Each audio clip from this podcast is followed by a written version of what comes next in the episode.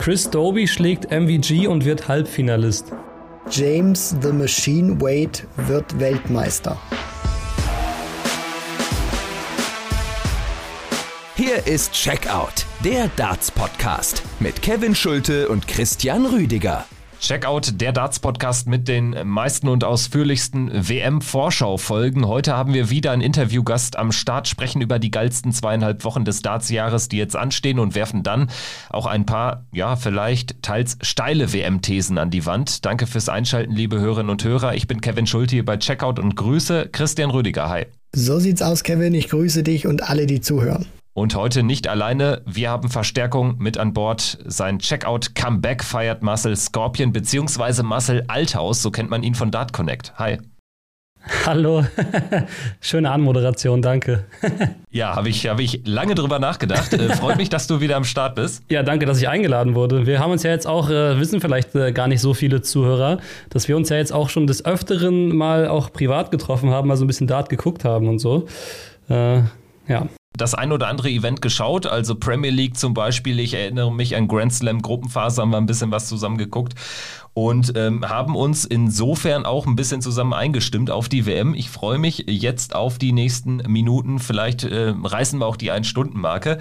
Ich äh, würde sagen, bevor wir ähm, auf die angekündigten stallen WM-Thesen von uns dreien äh, zu sprechen kommen, erstmal ganz allgemein die Frage auch an dich gerichtet. Ähm, kribbelst da jetzt schon ein bisschen mehr? Wie, wie sieht es bei dir aus? Ähm, jetzt zweieinhalb Wochen Darts-WM, das ist ja dann doch für uns Darts-Bekloppte die mit Abstand beste Zeit des Jahres, oder? Ja, auf jeden Fall. Ähm, es ist Natürlich auch ein bisschen fordernd, weil man, äh, weil ich zum Beispiel ja auch den Content dementsprechend nochmal deutlich hochfahre, äh, auf meinem Darts-Channel zum Beispiel, weil mir das auch einfach, ja, wie du schon sagst, auch einfach am meisten Spaß macht in dieser Zeit, weil ich glaube, was wir Dart-Nerds in dieser Zeit so sehr lieben, ist diese, diese Massenanerkennung sozusagen, dass man auch erkennt, ey, Darts ist auch massentauglich und auf einmal spricht dich auch mal der Arbeitskollege XY darauf an, der sonst vielleicht nur Fußball schaut oder sonst nur Handball schaut oder so, der jetzt zu dieser Zeit natürlich auch äh, die Darts-Brille Brille trägt quasi. Und ich muss auch sagen, ich habe mich, also dieses Jahr freue ich mich bestimmt Faktor 2,5 Mal so doll auf die, äh, auf die WM wie letztes Jahr. Weil letztes Jahr war der November so derbe vollgepackt mit den ganzen Events, die noch äh, aus dem Jahr nachgeholt wurden. Sprich auch World Cup und so war ja alles im letzten November. Und deswegen äh, bin ich froh, dass diesmal so ein bisschen mehr Platz ist. Klar, Players Championship Final ist jetzt nicht lange her, aber ich freue mich doch schon sehr, wieder sehr regelmäßig dann auch die Darts zu schauen, ja. Man kommt ja da mittlerweile auch so ein Stück weit wieder in diesen alten Rhythmus rein, weil die Engländer da auch ein bisschen, sage ich mal, härter äh, oder ein bisschen, sage ich mal, härtere Gangart fahren, was äh, jetzt auch die, die ganzen Restriktionen und alles angeht. Da halten die Spieler auch wieder Exhibitions ab vor der WM, also fast alles wieder im Normalzustand. Und Marcel, du hast jetzt auch gesagt, du fährst dein Content auch nochmal hoch? Gibt es da, sag ich mal, so bestimmte Sachen, die du jetzt auch im Vorfeld der WM machst, um dich so richtig heiß zu machen auf dieses Fest? Naja, also im Vorfeld mache ich immer meine XXXL-Prognose. Äh, die habe ich auch dieses Jahr wieder gemacht, also wo ich quasi 40 Minuten mit einem Spielplan vor mir sitze und den wirklich Spiel für Spiel durchtippe. Ähm, das mache ich immer sehr gerne vorher und ansonsten lasse ich mich dann immer sehr vom WM-Geschehen treiben. Also letztes Jahr gab es ja unglaubliche Stories, die man einfach perfekt in Videos zum Beispiel verpacken konnte. Ich meine zum Beispiel Gagas Sieg gegen Peter Wright fällt mir da ein oder auch dieses legendäre Viertelfinale von Chizzy gegen, gegen MVG. Also ich glaube, dass das Geile bei der WM ist, dadurch, dass die Vielfalt unter den Spielern so groß ist, sei es Herkunft, sei es aber auch Spielniveau. Das heißt, die ganze Welt trifft sich so ein bisschen zum Dartspielen und man weiß auch nie genau, was man in der Wundertüte hat vom Spielniveau. Schreibt diese WM einfach immer so geile Geschichten. Deswegen äh, lasse ich mich da eher so ein bisschen berieseln und gucke mal, was ich so spontan mache. Sache. Und äh, merkst du jetzt auch so äh, im Verlauf der Jahre, du bist jetzt auch schon seit ein paar Jahren, sag ich mal, als Beobachter dabei, aber natürlich auch mittlerweile als äh, Spieler, auch im deutschsprachigen Raum, im Berliner Raum sowieso, dann natürlich auch als Spieler sehr bekannt. Ähm, merkst du so insgesamt, ähm, diesen Boom auch bei dir dann auf dem Kanal zum Beispiel, dass äh, Darts da auch immer mehr in der Mitte der Gesellschaft ankommt? Also ich finde es besonders krass, ähm, dass die, die Ausschläge nach unten nach der WM nicht mehr ganz so krass sind wie früher. Also ähm, ich war ja früher auch dieser klassische Zuschauer, der dachte, es gibt nur die Darts-WM so, also nur die PDC World Championship im Alley Pally, dass es so das einzige relevante Turnier im Jahr ist, bis man dann mal feststellt, okay, da gibt es auch noch eine Premier League und ach so, dann gibt es dann auch noch hier ein World Matchplay und so weiter. Dann tastet man sich ja so ein bisschen ran. Und ich habe vor allem dieses Jahr das Gefühl gehabt, dass, ähm, dass Start, klar, im Hochsommer gibt es immer diese Downphase, auch gerade wo die Spielpause oft ist. Ähm, aber sonst ist das dieses Jahr wirklich ziemlich, äh, auf, äh, ziemlich weich gefallen alles, also ziemlich, ziemlich entspannt alles. Und ich glaube tatsächlich, dass ähm, jetzt auch abseits der WM, die ja immer sehr, sehr groß ist, auch trotzdem viel Begeisterung bestehen bleibt und auch, wie du schon gesagt hast, auch im, im Mittelpunkt der Gesellschaft auch so ein bisschen mehr ankommt insgesamt. Vielleicht hat es damit ja auch was zu tun, dass im vergangenen Jahr die WM eben aufgrund der Pandemie ohne Zuschauer stattfinden musste und man dann eben auch aus Sicht der Berichterstatter, weil man ja sonst auch immer so diese, diese Ballermann-Stimmung ähm, hervorgehoben hat und man eben jetzt keine Angriffspunkte Punkte hatte, um diese geile Stimmung zu beschreiben, sondern es sich wirklich auf das Sportliche konzentriert hat und die Leute deswegen vielleicht auch nicht nur Berichterstatter, sondern auch Fans dann gemerkt haben, das ist mehr als nur dieses Partypublikum, weil vollkommen richtig, wie du schon angesprochen hast, du hattest Matches dabei, da haben Kevin und ich auch dann am Abend, als wir die, die Folgen aufgenommen haben, teilweise da gesessen und uns gedacht, was, was ist denn da passiert? Dieses kranke Match von Joe Cullen gegen Michael van Gerven, wo Joe Cullen gefühlt nur 180 80er geworfen hat oder dann diese Zerstörung von Dave Chisnell. Also da merkt man wirklich schon, was das nochmal für einen Auftrieb gegeben hat. Und ich habe auch so ein Stück weit dieses Gefühl, dass man aufgrund dieser Durststrecke im vergangenen Jahr, weil eben keine Zuschauer da sind, dass in diesem Jahr wirklich die, die Fans auch richtig heiß sind und die PDC auch richtig heiß ist, richtig zu eskalieren, weil so viele Trailer, die sie auf ihren Social Media Kanälen raushauen, die habe ich in den vergangenen Jahren nicht gesehen. Oder habt ihr da was mitbekommen? dass dieses Programm so hochgefahren wurde. Ja, also wenn ich da mal so reinschaue, ich glaube auch tatsächlich, dass ich auch, äh, irgendwer hat mir das erzählt, dass auch berichterstattungsmäßig auch die anderen Turniere dieses Jahr noch ein bisschen besser auch angenommen wurden. Also ich glaube einfach, dass ähm, das Darts einfach, ja, sich einfach vergrößert. Und ich glaube auch, dass es diesbezüglich so ist. Und wie du auch sagst, ich glaube auch, dass es dieses Jahr wahrscheinlich so gemacht wird, also dass ein bisschen mehr noch dafür geworben wird, einfach, ja, weil eben auch die Zuschauer zurück sind. Und ich meine, wir hatten letztes Jahr diesen ganz skurrilen ersten Spieltag, äh, wo diese Fahrschulklasse aufgebaut worden ist, wo man dann den ersten Spieltag sich anschauen konnte, wo das so ein bisschen aussah wie im Fahrunterricht, äh, wo dann noch Zuschauer da waren und ab dem zweiten Tag war das dann ja quasi schon vorbei und dieses Jahr wird das hoffentlich ein bisschen geiler. Ich muss auch sagen, das war auch der, das war der bittere Beigeschmack der letzten WM, finde ich auch. Und deswegen gucke ich mir auch, ich weiß nicht, wie das bei euch ist, ich, ich schwelge manchmal so in, in Spielen, die ich mir aus den letzten Jahren nochmal anschaue und ähm, Spieler ohne äh, Publikum schaue ich mir dann wirklich in der Frequenz deutlich weniger an tatsächlich. Also das fällt mir direkt auf. Definitiv. Also mir geht das so, wenn ich in so YouTube-Schleifen hänge, irgendwie dartsmäßig. Also da catcht natürlich dann auch äh, das ein oder andere Spiel vielleicht, weil man sich irgendwie da nochmal einen geilen Walk-on gönnt. Zum Beispiel denke ich dann John Henderson bei der Premier League damals, ähm, als er mit den Dudelsäcken eingelaufen ist, oder William O'Connor in Irland. Alleine das äh, sind natürlich dann auch nochmal klickträchtige äh, Videos einfach, die die äh, PDC zweitverwerten kann. Also alleine dieses Element ist natürlich äh, bei der äh, WM jetzt äh, vor einem Jahr ohne Zuschauer komplett weggebrochen, nahezu komplett vielleicht, weil wir erinnern uns ja ja vielleicht alle noch an Dimitri Gorbunov, diesen ähm, Mitarbeiter im Atomkraftwerk irgendwo in Russland, der da mit dieser Schlaghose auf die komplett leere ähm, Ellipelli-Bühne zulief.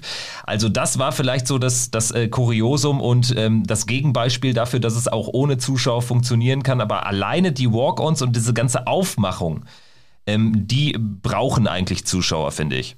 Ja, vor allem, wenn man sich mal überlegt, wie krass wäre das gewesen, wenn Dimitri Gorbunov da auf die Bühne gekommen wäre mit diesem wirklich sehr charismatischen und coolen Auftritt und da wäre der Laden voll gewesen. Also ich glaube, es hätte seine Performance. Gut, man weiß jetzt nicht, ob er vielleicht so jemand ist, der da vielleicht ein bisschen schüchterner gewesen wäre, aber ich stelle es mir, wenn ich ihn mir so anschaue, eher andersrum vor. Also vielleicht wäre der ja so ein bisschen noch mehr aus sich rausgekommen. Vielleicht wäre das ja so die geilste äh, Pre-Game-Show aller Zeiten geworden. Aber du hast völlig recht. Also das kommt auch einfach nochmal total anders rüber, wenn da Zuschauer sind. Ja. Ja, also Dimitri Gorbunov, vielleicht um da noch ganz kurz abschließend äh, mit reinzugehen. Also der hat es wirklich mal richtig gefühlt, sein Walk-on und wirklich alles rausgelassen und sich einfach gedacht, diesen Moment nehme ich mir. Wer weiß, ob ich es nochmal schaffe, auf dieser Bühne zu stehen. Und auf der anderen Seite so, so geil und auch so freudig es war, Dimitri Gorbunov so zu sehen hat es mir auch teilweise, wenn ich Dieter Hetman zum Beispiel damals auf die Bühne hab kommen sehen oder als sie da diese Rampe lang gelaufen ist, schon so ein kleines Tränchen verdrückt, weil das ist wirklich eine gewesen, der hättest du es gewünscht, vor Zuschauern zu, zu spielen. Ü60, die hat alles erlebt, eine, eine Pause gemacht, dann wieder zurückgekommen, Turniere gewonnen. So eine sympathische Frau und dann marschiert sie da ein und versucht einfach noch gute Laune zu verbreiten. Also das war dann auch so die, die Kehrseite und Deswegen freue ich mich ganz einfach, weil egal wer es wird, ich habe mir auch mal so ein bisschen äh, Walk-ons wieder angeguckt, Glenn Durant, als er da mit äh, Robbie Williams eingelaufen ist bei seiner ersten WM, Nathan Aspinall, sein Song wieder ähm, Mrs. Brightside, also das, das, das, das werden einfach wieder geile Momente werden, die das Match einfach schon, bevor es überhaupt gestartet ähm, hat, wieder richtig, richtig emotional werden lassen.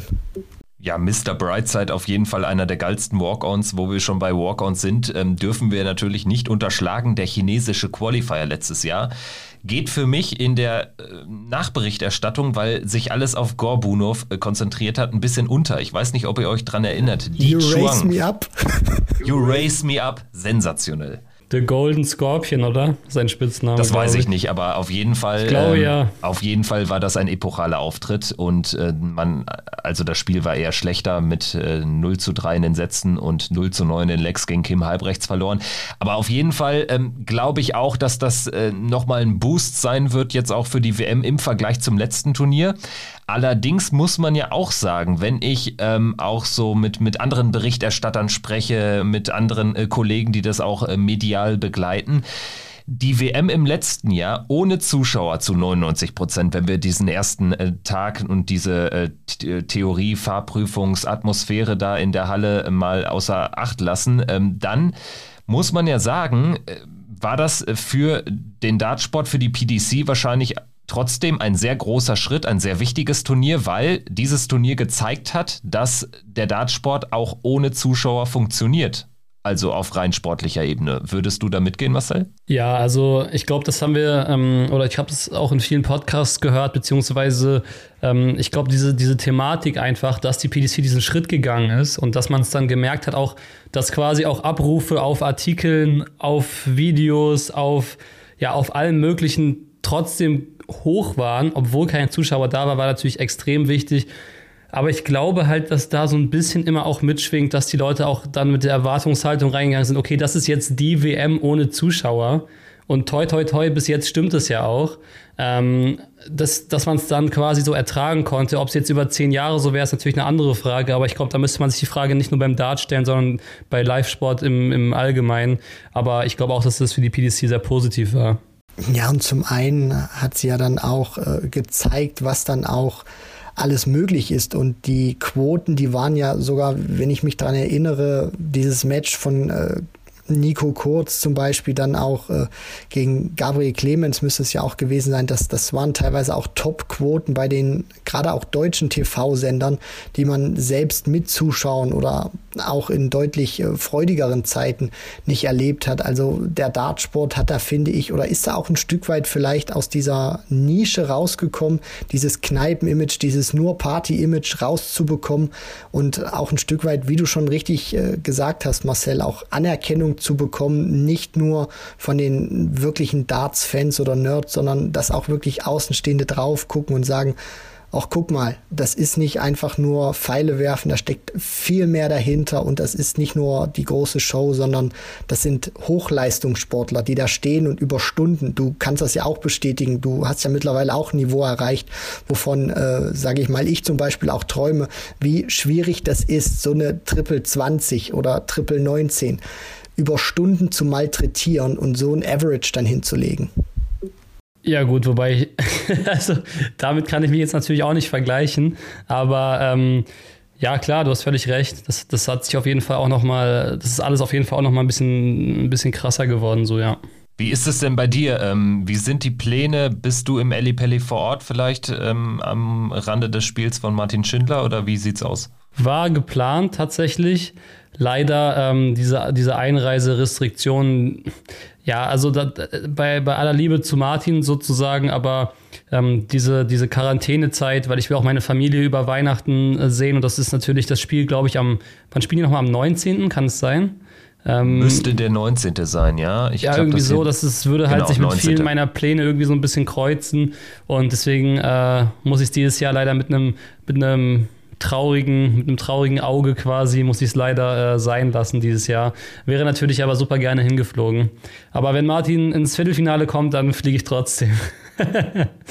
Ja, jetzt äh, greifst du vielleicht sogar schon äh, ein Stück weit auch vor zu dem eigentlichen Aspekt, den wir dann natürlich auch vorhaben, wo wir uns gegenseitig die Thesen an den äh, Kopf werfen und dann natürlich auch mal schauen, ob sich vielleicht die ein oder andere, äh, die vielleicht jetzt noch abstrus klingt, dann bewahrheitet. Du hast gerade auch schon so ein bisschen natürlich auch äh, nicht ganz ernst gemeint Viertelfinale Martin Schindler. Für alle, die jetzt auch, äh, sage ich mal, dir nicht so ganz in den sozialen Netzwerken folgen, dass man da auch nicht zu viel verrät vielleicht vielleicht und, und äh, man natürlich dann auch äh, nicht spoilert auf deine XXL WM-Vorschau. Was hast du denn Martin Schindler und den Deutschen äh, in deiner Analyse, in deiner Vorschau denn zugetraut für die kommende WM? Also erstmal äh keine Sorge wegen des äh, Spoilers. Also das ist, äh, ich, ich spiele hier mit offenen Karten. Ich versuche jetzt hier nicht, dass das Video auf Krampf jetzt noch ein paar Leute anschauen. Also alles gut. Ähm, ja, ich habe Martin im Achtelfinale ähm, und sehe ihn da äh, gegen Ratajski verlieren. Also das ist jetzt natürlich, äh, ich hätte ihn natürlich noch gerne weiter getippt, aber irgendwann dachte ich mir, ich muss jetzt mal den Cut setzen. Kann natürlich auch genauso gut sein, dass Dimitri Vandenberg, der mögliche Zweitrundengegner von Hempel oder, oder Schindler, halt ein grandioses Spiel spielt. Kann natürlich auch sein, dass ein Florian Hempel Martin Schindler schlägt, ist alles möglich. Aber mein, mein halber Wunschtraum und, und halb realistisch ist ein Achtelfinale für Martin, ein Erstrunden aus für Schmutzler und ein Drittrunden aus gegen Johnny Clayton für Gabriel Clemens. Ja, Gabriel Clemens als einziger Spieler gesetzt äh, muss in Anführungsstrichen nur Louis Williams oder ähm, Toyo Katsushibata aus dem Weg räumen, um dann äh, die Weihnachtspause äh, zu überstehen sozusagen, um nach Weihnachten im Turnier zu bleiben. Dann allerdings geht's mutmaßlich gegen Johnny Clayton. Das ist natürlich ein bisschen undankbar, auch äh, wenn man auf die Form von Johnny Clayton zurückblickt. Vielleicht fangen wir bei Gabriel mal an. Ähm, wie blickst du so auf seine Entwicklung, auf sein Jahr? Zuletzt Robert Marianovic hat, äh, wie ich fand, äh, bei uns was Wichtiges angesprochen mittlerweile wird schon fast so als Normalität angesehen, dass er irgendwie immer dabei ist. Aber das ist schon eine echt krasse Leistung und hat über so lange Zeit hinweg ja auch noch keiner geschafft. Dass, äh, also Gabriel Clemens ähm, hat äh, aus deutscher Sicht da wirklich äh, neue Standards gesetzt, weil ähm, er jetzt wirklich über zwei Jahre in Folge im Prinzip bei jedem Major dabei war und sogar häufig auch in die zweite Runde eingezogen ist, vor allen Dingen in 2020. Also wie blickst du so auf seine Entwicklung? Ja, also ich fand auch das, was Robert gesagt hat, ich habe mir die Folge angehört, fand ich ziemlich treffend. Ähm, nur weil vielleicht jetzt in den letzten Monaten, wobei da war ja sogar das Finale dabei gegen Callan Ritz, also man kann ja nicht mal sagen, dass jetzt keine Resultate da waren. Klar, die TV-Turniere liefen jetzt oft nicht so günstig, wobei man auch sagen muss, dass Fallon Sherrock da ja auch einfach ein Wunder gelungen ist irgendwie gegen ihn und solche Geschichten sind natürlich passiert. Ähm, deswegen würde ich sagen, er spielt immer noch, finde ich, auf einem klasse Niveau, spielt einfach sehr konstant. Und das ist ja das, was sich langfristig auch äh, bewährt, was langfristig auch belohnt wird. Er ist gesetzt bei der WM, was vorher nur äh, Max Hopp einmal geschafft hat. Und äh, deswegen finde ich, ähm, seine Entwicklung immer noch absolut gut. Und äh, man muss ja irgendwann mal so ein, so ein kleines, das klingt jetzt vielleicht hart, aber so ein kleines Plateau wird man einfach irgendwann mal erreichen. Aber es das heißt ja nicht, dass jetzt Schluss ist. Sondern ich finde, er hat sich da eher gut stabilisiert und man, äh, wie, wie Robbie auch gesagt hat, man weiß, einfach jetzt quasi schon, dass ein Gabriel Clemens nicht abstürzen wird. Und da ist man sich einfach so sicher. Und das muss man sich ja auch spielerisch erstmal irgendwie erarbeiten. Ich meine, man tippt ihn hier auch ganz entspannt mal gegen so einen Louis Williams weiter und man geht davon aus, obwohl Louis Williams auch ein grandioses erstes Jahr gespielt hat. Also ich glaube, dass man ihm schon sehr viel zutraut und dass einfach so das nötige Glück bei den TV-Turnieren so ein bisschen gefehlt hat.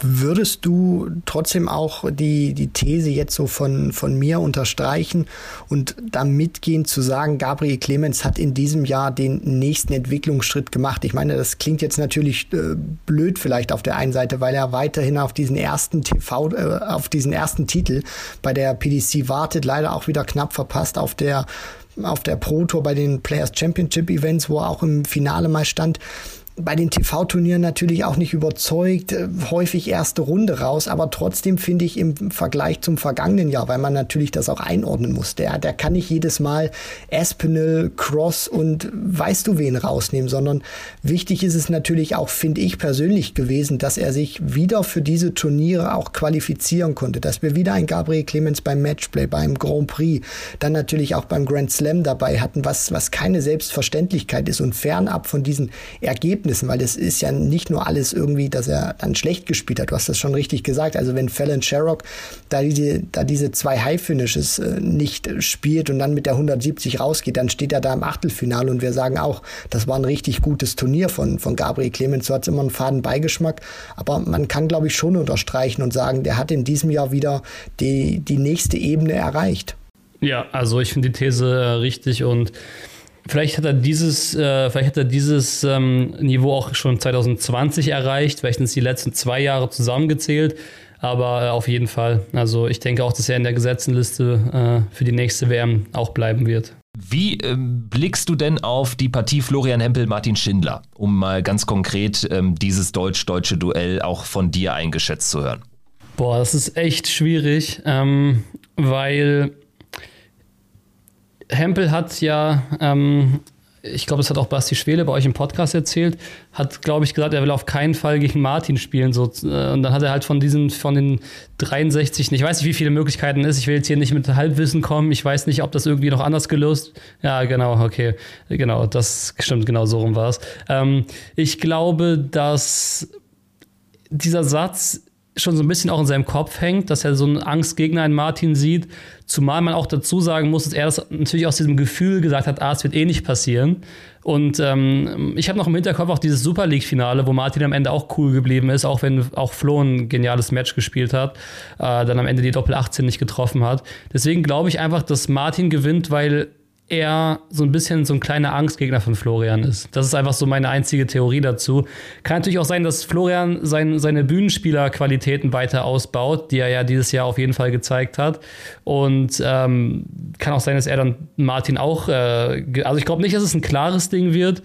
Ähm, ist die erste Runde ist äh, First to Three Sets, oder? Genau, genau. First to three Sets und äh, First to three Leg pro Satz ist ja sowieso immer der Fall. Und dann dürfte aber ja auch in diesem Jahr, korrigiert mich, wenn ich da falsch liege, dürfte ja auch wieder die Turkey-Leg-Regel zum Einsatz kommen, ne? Ja, genau, die gibt's wieder. Ja. Äh, dann würde ich sagen, dass ich Martin da 3-1 gewinnen sehe oder 3-2. Jetzt haben die beiden ja auch schon uns verraten, vor allem auch Martin Schindler, dass sie im Vorfeld miteinander trainiert haben und auch dieses Match schon im Training gespielt haben über, über Best of Five. Was, was hältst du denn persönlich davon, Marcel? Und würdest du das zum Beispiel machen, wenn du dich für den Ellipelli qualifizierst und du spielst jetzt mal angenommen gegen Martin Schindler oder Florian Hempel, würdest du dich im Vorfeld mit denen treffen und spielen? Ich meine, das ist ja dann auch so eine, so eine Sache, die die beiden anscheinend offensichtlich dann, so wie sie es uns auch gesagt haben, auf der Bühne komplett ablegen können. Ja, ähm, ich würde es ich in 95 Prozent der Fällen nicht machen. Ähm, okay, man kann sagen, was in Deutschland so ein bisschen das Problem vielleicht ist, ist, es fehlt so eine Trainingsgruppe aus den deutschen Topspielern und man muss quasi so ein bisschen jeden Strohhalm greifen, den man bekommt. Äh, deswegen kann ich es irgendwie verstehen, dass die beiden zusammen trainieren, um einfach auch einen guten, ja, so einen guten Auftritt bei der WM zu haben, beide einfach ein geiles Niveau spielen. Da kann man ja definitiv zusammen was aufbauen. Man kann das Spiel ja quasi schon per Choreografie ein, äh, einstudieren. Nur das Problem, was ich da sehe, ist ähm, vor allem, okay, wenn sie jetzt den ganzen Tag irgendwie 121 spielen würden, das ist so ein Trainingsspiel, wo man zusammen quasi Punkte runterspielt, für alle, die es nicht kennen, wo man zusammen neun Darts hat äh, und dann geht man ein Feld weiter oder fällt wieder zurück, wenn man es nicht checkt.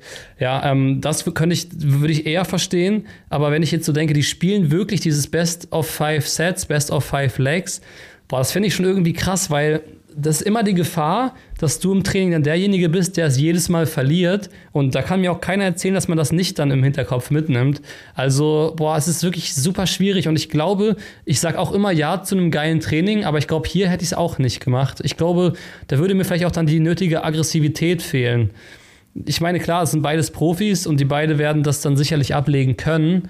Aber ja, ich glaube, es kommt einfach darauf an, was man für eine Person ist. Und ich zum Beispiel spiele immer so ein bisschen besser, wenn ich so eine gewisse Grundaggressivität einfach aufbauen kann. Und das könnte ich jetzt, glaube ich, nicht gegen einen sehr guten Kollegen. Das fällt mir in Berlin schon auf, auf lokaler Ebene, dass ich mich gegen meine Freunde sehr oft auch ziemlich schwer tue. Ich finde äh, den Gedanken spannend, dass man sagt, hier, wenn jetzt Spieler A gegen Spieler B dann irgendwie immer gewinnt, also wenn es ein, quasi einen klaren Trainingssieger gibt zwischen den beiden, die ja ja, auf einem ähnlichen Niveau spielen. Also Martin ähm, vielleicht noch mit dem etwas stärkeren Ja, aber wenn wir jetzt nur uns auf das letzte Halbjahr beziehen, spielt der Florian Hempel dann, wenn man die EM zum Beispiel mit reinnimmt, die European Tour Events ähm, fast auf einem ähnlichen Niveau. Also das wird tagesformabhängig sein. Ich denke, da sind sich ähm, auch äh, die beiden Beteiligten einig. Aber ich finde spannend, diesen Gedanken zu haben, dass wenn jetzt ein Spieler sich da immer durchsetzt, weil vielleicht der eine auch auf der Bühne sich wohler fühlt und ähm, der andere eher so ein Trainingsmonster ist. Dann kann das aber ja auch bei dem dazu führen, der immer gewinnt, dass du irgendwie mit einer falschen Sicherheit oder vielleicht sogar auch mit so einer latenten Angst in das richtige, in das einzig wahre Spiel dann gehst, wo du dann sagst hier, ja, wenn ich jetzt, also wenn ich jetzt verliere, dann, ähm, dann, dann verstehe ich die Welt nicht mehr. Versteht ihr, was ich meine? Also seht ihr da auch so ein bisschen an, von der anderen Seite aus äh, die Gefahr, dass wenn man irgendwie im Training den Gegner regelrecht dominiert, immer gewinnt, dass man dann irgendwie auch Gefahr läuft, äh, das Spiel dann ähm, ja nicht so richtig ernst anzugehen. Vielleicht nicht so richtig ernst, ist ein bisschen zu hart formuliert, aber zumindest irgendwie mit so einer falschen Sicherheit. Also ich finde den Gedanken auch interessant, aber ich glaube tatsächlich, dass Okay, es wird noch ein bisschen Zeit vergehen äh, zwischen der letzten Trainingssession und dem Spiel, außer natürlich, sie spielen sich auch im Practice Room, äh, können sie auch direkt nochmal ein Best of Five Sets spielen, bevor es dann richtig losgeht, was ich jetzt aber wirklich nicht empfehlen würde.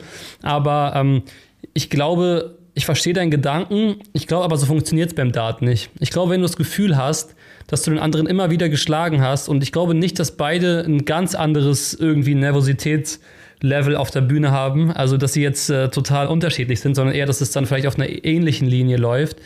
Und deswegen glaube ich dann nicht, dass da dann nochmal extreme Unterschiede zum Training passieren werden. Natürlich kann es passieren, aber der Dart ist so ein Mentalding. Und wenn, wenn zum Beispiel Martin jedes Spiel in, zu Hause gewinnen würde und dann im Kopf einfach so sicher wüsste, ich besiege ihn unter normalen Umständen, klar, es gibt diese Gefahr, aber ich glaube, die Gefahr ist dann deutlich geringer zu bewerten, dass es dann in die andere Richtung geht, als dass das Selbstbewusstsein da nicht eher zu einer Stärkung führt. Also ich glaube, ja, das Ding ist aber, man hat ja die Garantie nicht. Also wenn ich zum Training mit dem anderen gehe, weiß ich ja nicht, ob ich vielleicht auch dieser schwächere Part sein werde. Und auch um diese Möglichkeit quasi zu eliminieren, ähm, würde ich es wahrscheinlich echt lassen. Aber ähm, die beiden werden schon wissen, warum sie das machen. Und ich wünsche natürlich äh, dabei viel Erfolg. Ja, ich denke auch einfach nur, um das noch kurz abzuschließen, dass bei den beiden wahrscheinlich auch der Vorteil ist, dass sie, dass sie Profis sind. Also so eine Situation, Vielleicht jetzt nicht unbedingt äh, auf der größten Bühne, die es im Darts gibt, aber Martin Schindler wird schon so oft gegen gute Kumpels gespielt haben, genauso wie Flo Hempel, dann vielleicht auch bei Turnieren, die jetzt nicht ganz so wichtig sind, aber trotzdem dann irgendwelche Endspiele oder Halbfinals, die du einfach unbedingt gewinnen willst. Und ich glaube, dass dieser Punkt, den ihr auch schon angerissen habt, sehr, sehr wichtig ist, dass sie einfach es wahrscheinlich auch nicht machen würden, wenn sie wissen, es wäre nicht zu ihrem Vorteil oder es würde ihnen schaden. Deswegen, ich finde das auch mal sehr interessant, dann auch zu sehen, wie sie dann beide auf der Bühne agieren werden, ob es vielleicht hier und da mal irgendwie ein paar Scherzchen gibt, wie man das früher auch mal gesehen hat, wenn es richtig lief. Bei, bei, bei Taylor und Lewis glaube ich zwar ja nicht dran, aber wirklich schon sehr interessant, wie dieses deutsch-deutsche Duell auch vom Kopf her geführt werden wird. Definitiv. Also ähm, das wird sicherlich auch den Ausgang des Spiels mitentscheiden. Da bin ich äh, fest von überzeugt. Ich erwarte, um äh, vielleicht auch da einen konkreten Tipp auch loszulassen, weil Marcel ja auch schon geliefert hat, ähm, ich erwarte tatsächlich sogar fünf Sätze. Würde jetzt ganz spontan auch mit Schindler gehen. Ich habe irgendwie so ein Gefühl, dann meldet sich aber irgendwie wieder der, ja, der andere Gedanke und sagt, ach, Hempel hat echt ein verdammt gutes Bühnenjahr gespielt, obwohl es sein erstes Jahr überhaupt war auf der Tour. Also es wird im fünften Satz entschieden, ist meine These und ich bleibe jetzt einfach dabei, 3-2 Schindler. Ähm, Christian, was sagst du? Ja, jetzt muss ich natürlich auch noch liefern, weil ihr beide schon einen rausgehauen habt. Es ist verdammt schwierig. Vom, vom Kopf her würde ich jetzt irgendwie sagen, Martin Schindler, der hat so überzeugt. Ich gehe aber in dem Gefühl jetzt einfach mal mit Florian Hempel, weil ich mir denke, der hat bei der EM schon verdammt starken Eindruck hinterlassen. Und diese Bühne wird ihn nicht einschüchtern. Der will genau solche Matches haben. Es wird eng werden und ähm, Florian Hempel wird sich dann im Tiebreak in der Two-Clear-Leg-Regel durchsetzen. Wow, das wäre auf jeden Fall ein geiler Ausgang. Wahrscheinlich dann eins der längsten und intensivsten Matches der ersten Runde, dass es eines der besten wird. Davon kann man ja fast schon ausgehen bei den beiden und bei den Leistungen der beiden ähm, auf dem Floor, aber auch ähm, zum Teil auf der Bühne. Ähm, vielleicht kommen wir jetzt dann äh, weg von den beiden zum vierten Deutschen im Bunde, Fabian Schmutzler, der über die Development Tour den Einzug geschafft hat. Vielleicht vorneweg die Frage an dich, Marcel. Du, ich weiß, du kennst dich ja sehr gut aus. Markus. Kennst den ein oder anderen ähm, auch schon längere Zeit persönlich, aber wie überraschend kam für dich ähm, Fabian Schmutzler da auf die Tour? Ähm, hast du da ansatzweise mitrechnen können, dass der dann so durchbricht? Nee, also Fabian war auch, muss ich der äh, Fairness halber sagen, jemand, den ich nicht kannte. Also ich ähm, hatte ihn mal auf einem Turnier in Steinfurt gesehen, aber da hatte ich ihn nicht so richtig wahrgenommen. Das war vielleicht mal so ein im Vorbeigehen oder so irgendwie aber habe dann natürlich äh, auch mitbekommen, was der da irgendwie schon seit Monaten abreißt. Also ich habe quasi ähm, äh, quasi bei der, bei der, ich glaube, bei der ersten Challenge-Tour, da saß ich im, im, in Niedernhausen im Hotel in, und habe mit ein paar Spielern gesprochen, die auch aus seiner Ecke kommen. Und da wurde mir quasi schon so ein bisschen mitgeteilt, dass da wo einer kommt, der so extrem gut sein soll. Und dann, wenn man sowas zum ersten Mal hört, denkt man sich ja oft so, okay, er soll erstmal zeigen, was er kann. Ja gut, und was er danach halt abgezogen hat, dass er dieses zweite Wochenende da so für sich entscheidet und dann als Zweiter der Development Tour Out of Merit ähm, da reinkommt. Es ist halt, äh, es ist eine zu krasse Geschichte. Ich habe das auch schon in, in einem Video angesprochen. Aber wie gesagt, das Ganze bringt auch Gefahren mit sich. Man muss natürlich aufpassen, dass der Junge nicht überhypt oder dass man, dass man, dass man ihm nicht zu viel Last irgendwie auf die Schultern legt. Und deswegen habe ich ihn ja auch rausgetippt ähm, gegen Ryan Meekel mit der Hoffnung einfach, dass er, dass er äh, das Spiel gewinnt, trotzdem, Fabian. Ich hoffe, dass dieser Tipp falsch ist, aber ich will einfach keinen Druck aufbauen, wenn ich jetzt auf ihn tippen würde. Und man muss auch sagen, ich, das habe ich, ähm, ist meine Meinung, ich gucke Ryan Meekel zum Beispiel auch nicht so gerne zu weil ich finde, das sieht immer so ein bisschen verkrampft aus. Also es ist so ein, so ein eher unorthodoxer, langsamer Wurfstil. Und ähm, gut, ich habe Fabian Schmutzlers Wurfstil auch erst bei der Kika-Doku gesehen. Die haben sich wahrscheinlich auch viele Darts-Fans angeschaut. Äh, aber ähm, ansonsten kann ich nur sagen, toi toi toi äh, an Fabian. Zweite Runde gegen Peter Wright wäre so oder so Schluss, meiner Meinung nach, egal ob es Mikkel oder Schmutzler wird. Aber ähm, ja, wäre natürlich geil, wenn er das Spiel gewinnt. Aber ich glaube, ganz ehrlich, tief in meinem Herzen, vom Gefühl her würde ich es ihm auch zutrauen, warum auch immer. Aber ich will es nicht aussprechen, um diesen Druck halt quasi nicht zu machen. Du sprichst da, wie ich finde, auch was sehr Interessantes an, was wir im Podcast hier auch schon mal thematisiert haben. Ich meine, der Kerl wird ja jetzt von jedem Medienhaus in Deutschland, vom größten TV-Sender bis zur kleinsten Lokalzeitung, die es irgendwie gibt, wird der ja angefragt und ich glaube, der hat auch zwischen äh, Schule und Training äh, eigentlich nur noch diese, diese freie Zeit dann in, in Anführungszeichen nur noch mit, mit irgendwelchen Terminen gefüllt. Und das ist jetzt vielleicht eine, eine, eine ganz doofe Frage an euch beide, Kevin und Marcel.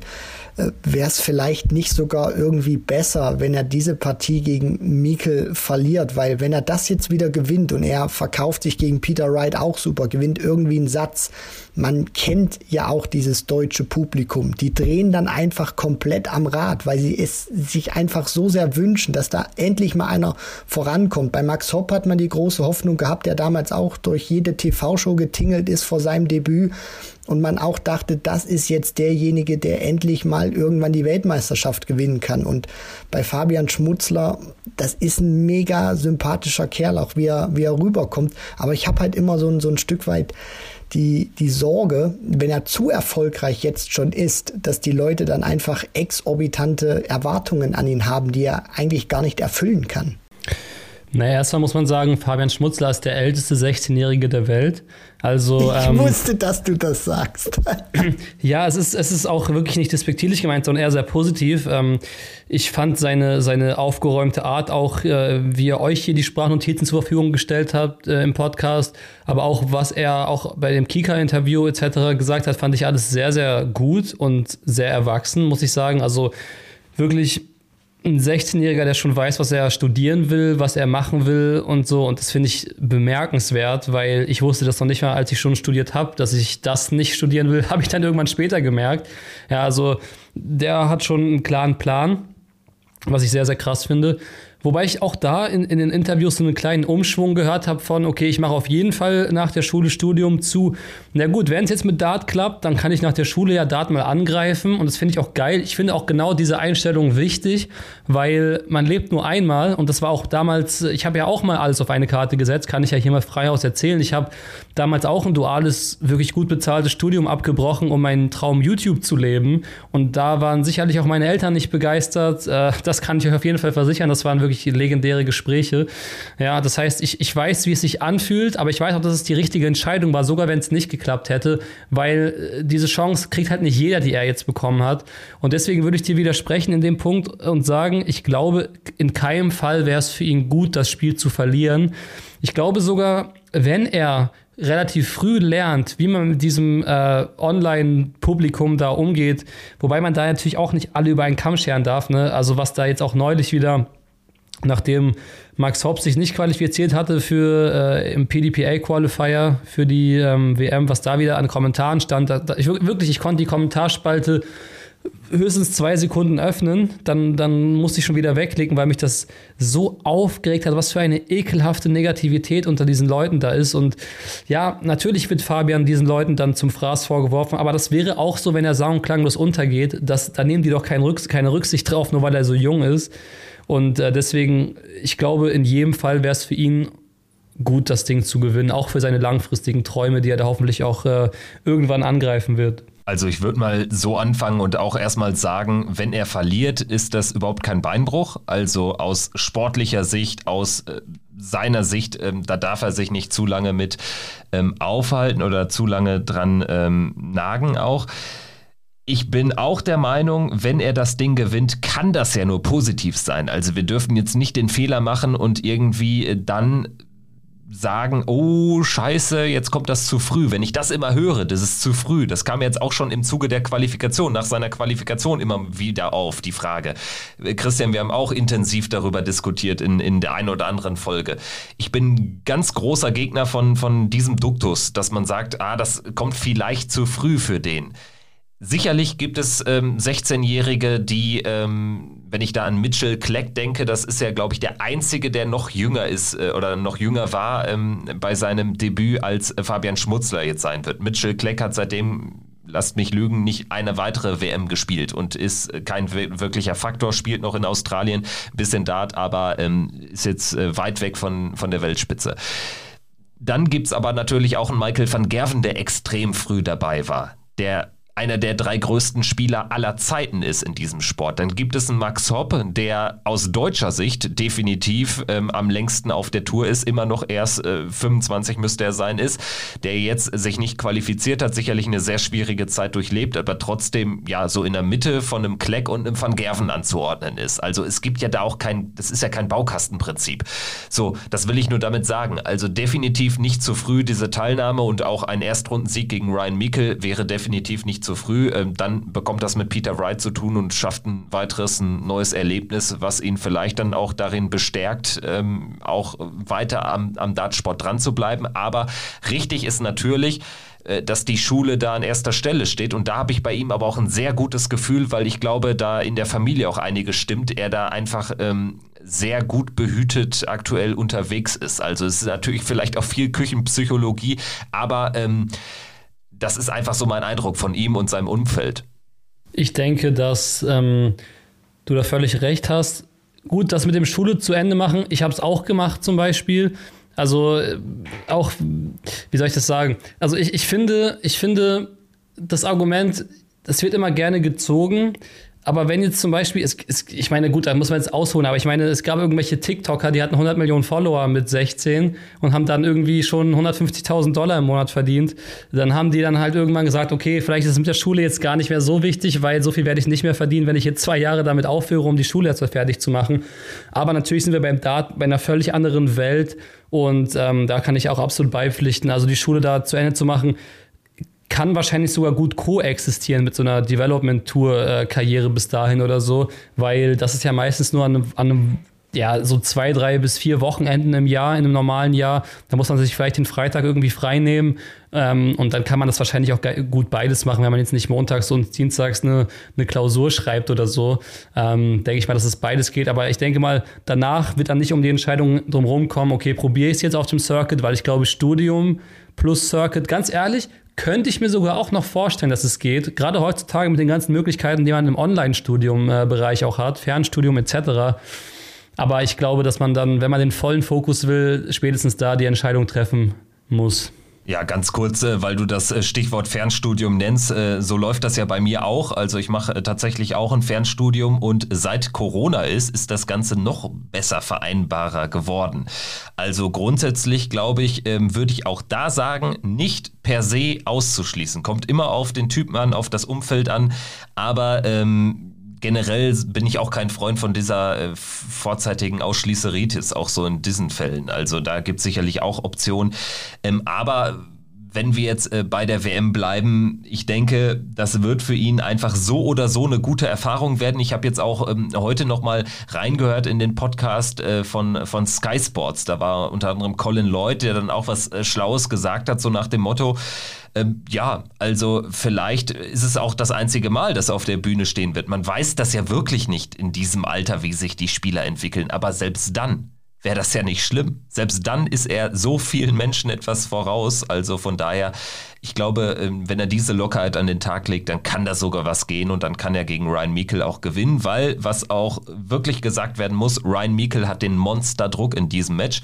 Wenn er verliert, hat er die Tourkarte nicht mehr das ist so der Faktor, wo ich auch sagen würde, das spricht nochmal eine deutliche Sprache pro Fabian, weil ich glaube, dass es gibt positiven und es gibt negativen Druck und ich glaube, dieser potenzielle Verlust der Tourcard ist der negativste Druck, den es eigentlich gibt, weil dein Leben, ich meine, ich weiß nicht, wie lange Ryan Meikle schon auf der Tour ist, aber ich glaube auch schon mehr als fünf Jahre. Aber ganz ehrlich, ich glaube, diese, also, boah, ich finde ja das, das System Tourcard, da müsste man ja generell mal drüber reden. Das ist ja auch schon ein sehr, sehr interessantes Konzept.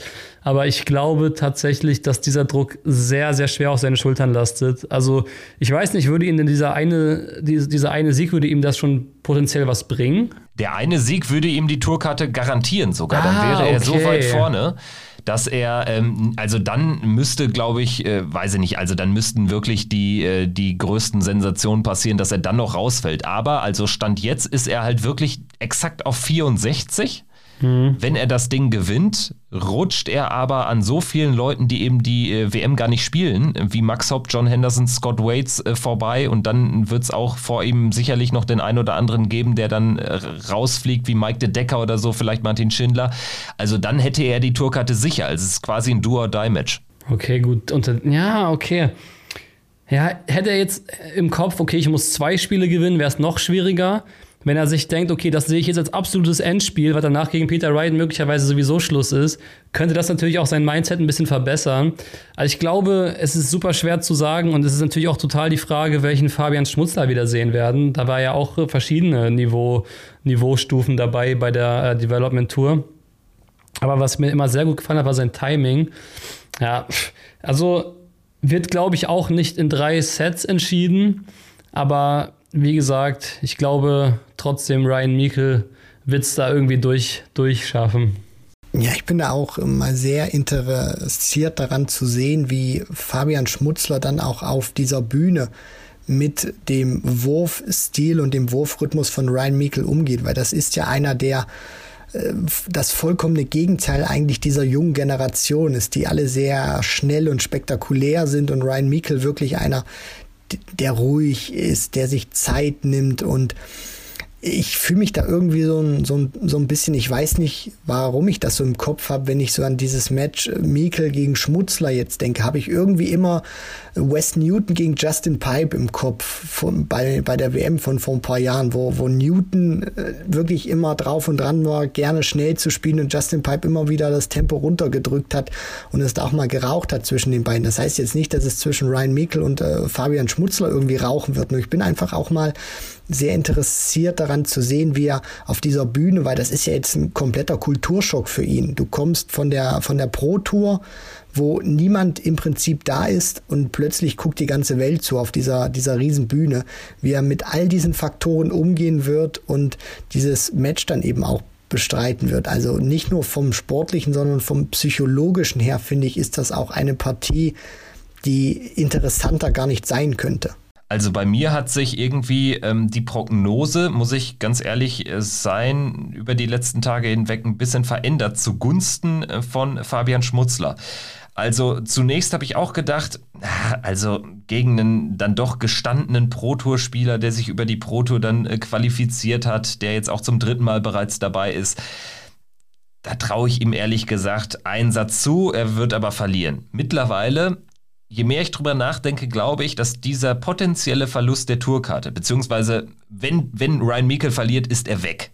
So, das ist sicher. Dass diese Situation so viel Druck erzeugen kann, dass äh, Fabian Schmutzler da so mit seinem Mindset, da habe ich ein gutes Gefühl, reinpressen kann tatsächlich und vielleicht auch so ein, ja, so leichte Nico Kurz-Vibes vielleicht in den Ali Pelli bringt. Der hat auch ähnlich aus einer, ich würde sagen, ähnlich, äh, ähnlichen Außenseiterrolle damals ähm, erfolgreich äh, sein, sein erstes Spiel bestritten. Ähm, ohne da jetzt auch irgendwie mega krasser Außenseiter gewesen zu sein. Es war ja, glaube ich, James Wilson sein Gegner. Ich denke, das ist so eine ähnliche Ausgangslage. Also so ein bisschen habe ich das Gefühl, dass Fabian Schmutzler das Ding vielleicht sogar 3-1 gewinnt. Wäre schön. Christian, was sagst du abschließend? Ja, also in Darts Deutschland hätten wir alle nichts äh, dagegen ich glaube, das, das, das wird eine enge Kiste werden, gerade auch weil der Wurfstil von Ryan Meikle vielleicht hier und da auch tatsächlich mal den Ausschlag geben kann. Deswegen traue ich Fabian Schmutzler jetzt nicht so gut, wie, wie er das gerade gesagt hat, den Sieg in vier Sätzen zu, sondern ich sage auch hier, es wird ein langes Fünfsatz-Match, wo er sich am Ende doch noch durchsetzt, weil er den besseren Endsport hat. Fabian Schmutzler. Das wäre doch was. Das wäre eine famose erste Runde aus deutscher Sicht. Ähm, alle vier können wir ja leider aus bekannten Gründen nicht in der zweiten Runde sehen, aber drei in der zweiten Runde, das hätte natürlich was.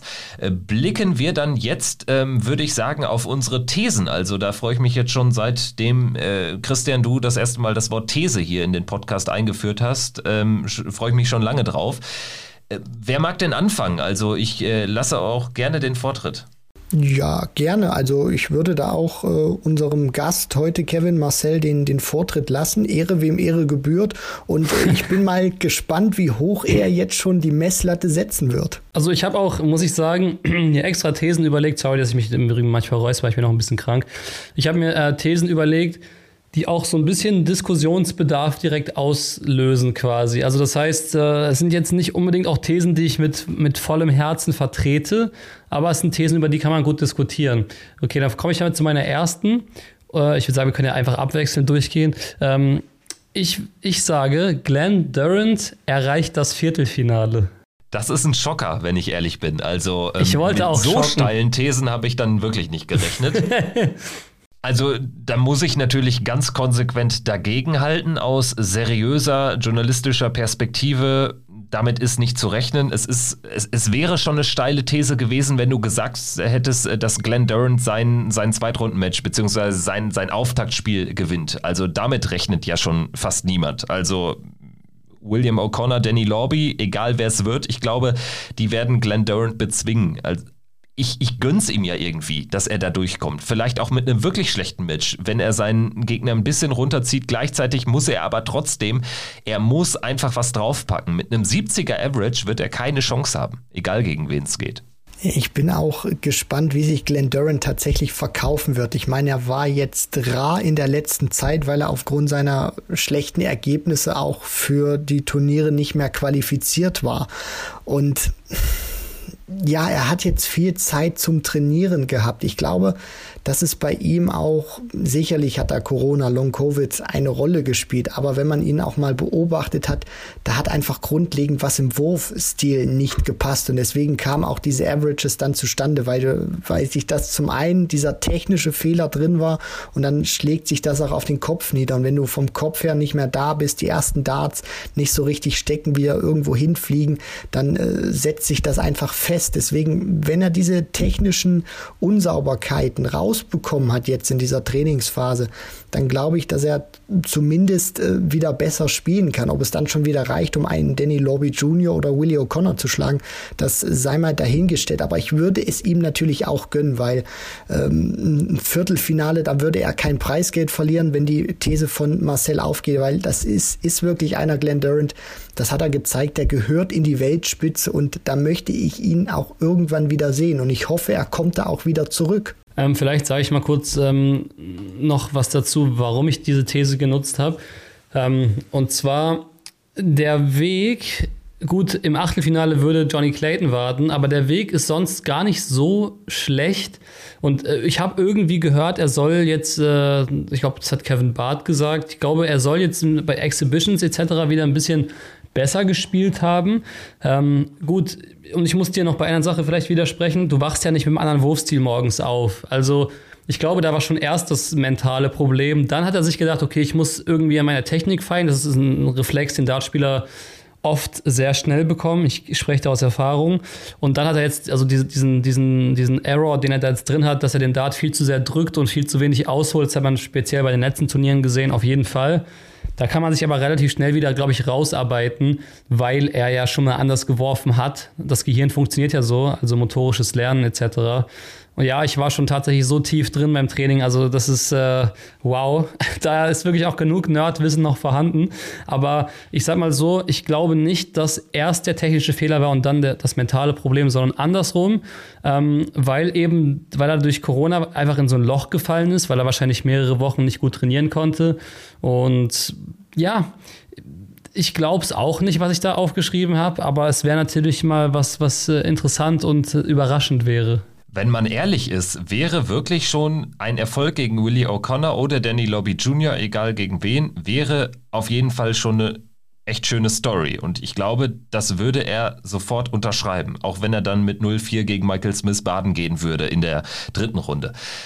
Ich glaube, es äh, wird definitiv aber, wenn er alleine schon, ich sag mal, ein kompetitiver Gegner ist für O'Connor oder Lobby, dann wäre es schon echt ähm, viel wert. Er spielt 85 im Average oder so. Damit ist er noch weit entfernt von dem ähm, Glenn Durant, der das WM-Viertelfinale vor zwei Jahren erreicht hat oder eben vor zwei Jahren in diesem Wahnsinns ersten Jahr auf der, auf der Tour quasi jedes Halbfinale bei jedem Major gespielt hat, dann ein Jahr später die Premier League gewinnt. Trotzdem wäre das schon ein sehr großer Schritt und ich habe auch echt Bock darauf, Glenn Durant da auch, ja, in gebührendem Rahmen zu würdigen, egal wie es dann ausgeht. Aber das ist einfach ein Arbeiter und ich glaube, deshalb gönnt's ihm auch so viele, dass er aus diesem krassen Loch wieder rauskommt. Selbst die, die ihn jetzt nicht irgendwie krass feiern, glaube ich, wünschen sich alle wieder einen Glenn Durant, der mit den Besten äh, der Welt zumindest mithalten kann, beziehungsweise zumindest überhaupt auch mit den Schlechteren auf der Tour mithalten kann, weil selbst das war ja zuletzt nicht mehr möglich. Okay, dann sage ich eine, eine These, die ich hundertprozentig unterschreiben werde. Er wird nicht unter 85 spielen. Da bin ich mir hundertprozentig sicher. Sehr gut, das können wir doch äh, wunderbar überprüfen, weil die Statistiken sind ja im Dartsport nicht gerade irrelevant. Also insofern, äh, das, das klingt doch gut. Da haben wir jetzt hier quasi aus der, aus der ersten sehr steilen These noch eine ähm, weitere These geboren. Also genauso habe ich mir dieses Format, als ich mir das ähm, ausgedacht habe, während des Joggens ähm, vorgestellt. Perfekt. Dann würde ich sagen, ähm, ich äh, ruhe mich noch ein bisschen aus und lasse Christian jetzt den Vortritt mit seiner ersten These. Ja, sehr gerne. Also ich steige dann auch mal gleich mit meiner äh, besten Patrone ein, weil Marcel auch schon sowas vorgelegt hat. Und ich sage mit der These, James the Machine Wade wird Weltmeister. Wow. Das ist ähm, auch ein gutes, ordentliches Brett. Ähm, irgendwie habe ich schon erwartet, dass du den James Wade in eine deiner drei Thesen packen wirst, weil du hattest schon nach der Auslosung irgendwie ein überraschend gutes Gefühl, was James Wade und dieses Turnier betrifft. Ich habe so ein bisschen die leise Befürchtung, dass ähm, James Wade irgendwann spätestens im Halbfinale wieder ausscheidet, weil er es halt nie ins WM-Finale geschafft hat. Warum sollte das diesmal anders sein, Christian? Auch hier gehe ich immer ein Stück weit mit meinem Bauchgefühl. Und wenn ich so James Wade gesehen habe, für mich ist das ein anderer Wade. Also so habe ich ihn seit ja, 2012 finde ich nicht mehr spielen sehen, wo er ja damals selber gesagt hat, jetzt bin ich eigentlich reif, jetzt bin ich dran und du vom Mindset her gesehen hast, auch bei der WM, der Titel geht im Prinzip nur über ihn und wie er das Ding dann gegen Adrian Lewis mit, mit dieser Windpause äh, dann nicht mehr gewinnen konnte, nachdem er die Matchstarts hatte. Also da hat er danach gar kein Leg mehr gewonnen. Das weiß ich bis heute nicht, wie das funktioniert.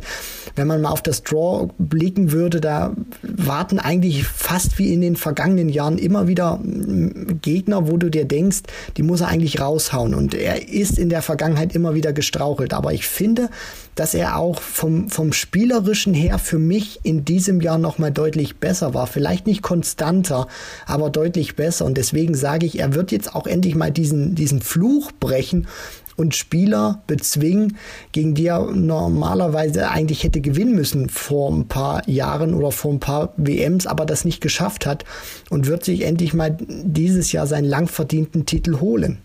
Also wenn ich hier auf meine Prognose mal rüber schiele, dann sehe ich, dass äh, Wade meiner Ansicht nach im Achtelfinale gegen Joe Cullen ausscheidet.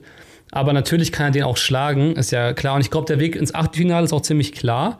Also er wird davor spielen müssen gegen meiner Meinung nach Mike Keuvenhoven und dann gegen Adam Hunt. Könnte aber auch sein, dass er gegen Vanderford spielen muss.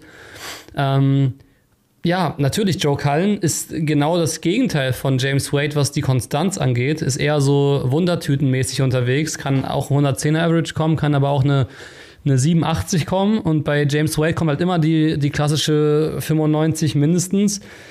Und deswegen würde ich äh, sagen, die These ist ziemlich, ziemlich interessant, aber spätestens nach dem Viertelfinale, was er dann gegen Ratajski meiner Meinung nach spielen würde, das Halbfinale wäre dann gegen äh, Gervin Price möglich oder gegen Johnny Clayton und ich glaube, dass da auf jeden Fall Schluss wäre. Weil die Scoring Power dann zu hoch ist, auch für einen zwar sehr konstanten, ähm, vor allen Dingen auf die Doppelfelder James Wade. Kann man es so sehen? Wäre das die Begründung? Ja, also ähm, vor allem halt Price, wenn der halt on fire ist, dann, dann ist er halt sowieso vorbei und Johnny Clayton wirft auch so viele 140er ähm, führt diese Statistik, glaube ich, dieses Jahr sogar an. Ich glaube, das erste Mal, dass es nicht Peter Wright ist, nach ungefähr gefühlten zehn Jahren oder so. Ähm, natürlich, so viel sind es nicht, aber ich denke, da wäre auf jeden Fall Feierabend, ja. Dann würde ich sagen, ähm, kommt jetzt meine erste These und die lautet folgendermaßen, die bewegt sich in einer ähnlichen Sektion der Auslosung. Und zwar der Sieger des deutschen Duells Florian Hempel gegen Martin Schindler erreicht als erster Deutscher in der Geschichte der PDC-WM das Viertelfinale. Das ist mein Take. Was sagt ihr dazu? Möchtest du, Marcel? Es muss gerade noch ein bisschen sacken bei mir. Ach so, ja, äh, kann ich, äh, kann ich schnell übernehmen. Also, wo ich da auf jeden Fall mit dir konform gehe, ist, dass ähm, der, der, der Sieger des deutsch-deutschen Duells mit Dimitri Vandenberg jemanden bekommt, der, den man gerade null einschätzen kann aufgrund seiner, seines äh, Vaterwerdens vor kurzem. Ja, das heißt, da ist auf jeden Fall im Privatleben äh, einiges los. Dann würde er meiner Meinung nach gegen Jamie Hughes spielen müssen, weil der, das, das Bracket unter, unter dem deutsch-deutschen Duell ist wirklich nicht stark. Und das ist natürlich eine riesige Chance, ich habe ihn danach, ich habe ich es halt mit, mit Martin getippt. Ich hatte dann das Ende im Achtelfinale gegen Ratajski getippt. Aber das könnte man natürlich auch gewinnen. Und äh, dementsprechend finde ich deine These gar nicht so unwahrscheinlich, ähm, dass es jemand schaffen könnte. Ja. Ich denke auch, es wird sehr viel darauf ankommen, natürlich, welchen Dimitri Vandenberg wir sehen werden. Ich habe immer so ein bisschen ja aus, aus deutscher Sicht dieses ungute Gefühl, wenn man es jetzt mal mit der deutschen Brille betrachtet, dass Dimitri Vandenberg klar jetzt vielleicht nicht die Erwartungen erfüllen konnte, die man gerade auch in der, in der Welt oder in der Szene an ihn gesteckt hat, nachdem er das World Matchplay 2020 in einer fantastischen Art und Weise gewinnen konnte. Aber was mir bei Dimitri Vandenberg immer wieder aufgefallen ist, auch in den Jahren zuvor, wo er noch nicht in den Top 10 stand. Bei der WM hat er egal wie das vorher war, immer wieder gut performt. Und äh, jetzt hast du natürlich auch diese kleinen Nebenkriegsschauplätze, dass der vielleicht nicht hundertprozentig äh, fokussiert ist, weil er Papa, weil er eben diese, diese Vatersache dann natürlich auch hat. Das kann aber auf der anderen Seite auch wieder so sein, was es bei James Wade damals ausgelöst hat, wo er keine gute Phase in der Karriere hatte und dann mit dem Beginn wusste, okay, meine Frau ist schwanger, äh, dann auch plötzlich wieder einen anderen James Wade gezeigt hat. Ich finde die These wirklich sehr interessant, weil wenn es einer der beiden schaffen sollte, Vandenberg aus dem Weg zu räumen. Ich glaube, er wird gut spielen. Dann ist es wirklich vollkommen offen, weil Peterson oder Hughes, äh, Ray Smith nehme ich da mal ein bisschen raus, da sind sie dann auch meiner Meinung nach Favorit, egal wer es sein würde, Hempel oder Schindler. Dann Ratajski, der muss auch erstmal durchkommen. Also vielleicht Rasma, vielleicht könnte das sogar schon ein kleiner Stolperstein werden. Und dann hast du natürlich alles offen mit äh, King, Joyce, Roman Benecki glaube ich jetzt nicht dran. Deswegen, diese These klingt vielleicht aktuell noch äh, nicht so widerstandsfähig, aber die könnte wie so ein gutes 2-Dollar-Steak immer tougher und tougher werden, bis sie sich tatsächlich bewahrheitet. Du haust Dinger raus, das ist ja unglaublich. Vor allen Dingen, ganz schön fand ich auch ähm, diese Vatersache, als wäre das so irgendwas Mysteriöses. Ich weiß natürlich, was du meinst. Ähm, ist natürlich ähm, eine interessante Erkenntnis. Ich wollte es jetzt einfach nur noch mal umschreiben, weil ich jetzt nicht mehr ganz genau wusste, ob er jetzt schon Vater ist oder nicht. Deswegen ver verzeiht's mir bitte, dass wir jetzt nicht irgendwie blöd rüberkommen oder so. Ist er schon, ja. Also auf jeden Fall Dimitri Vandenberg jetzt äh, frisch gebackener Vater. Ein wichtiger Punkt ist natürlich, dass wir das in der Vergangenheit bei dem einen oder anderen Spieler schon gesehen haben, dass das natürlich ein Boost sein kann. Also vielleicht ist Dimitri Vandenberg auch komplett unschlagbar, spielt 109 im Average und dann hat sich die These natürlich ganz schnell erledigt.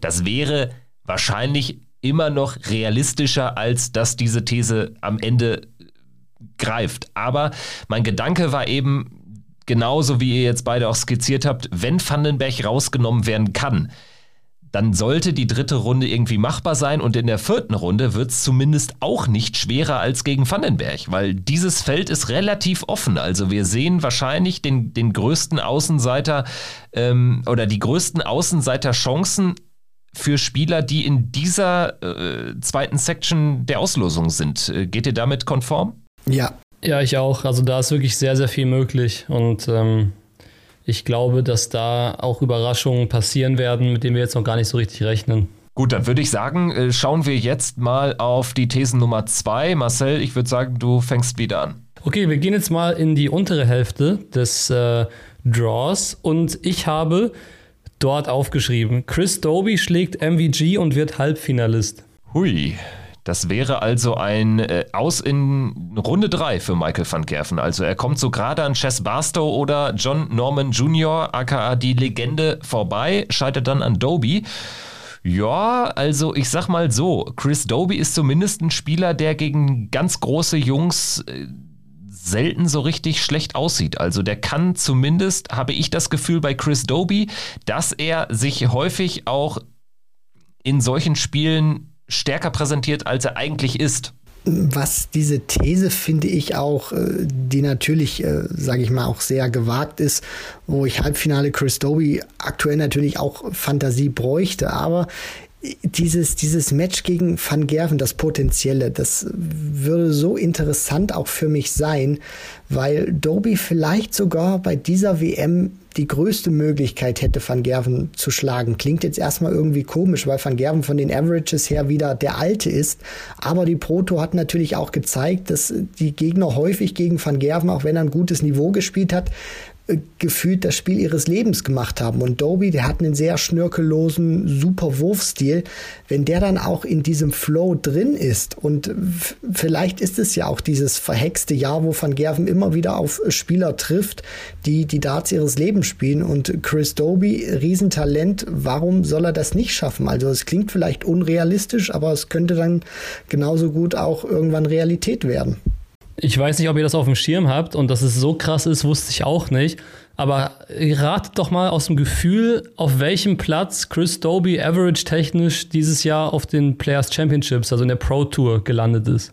Average-technisch.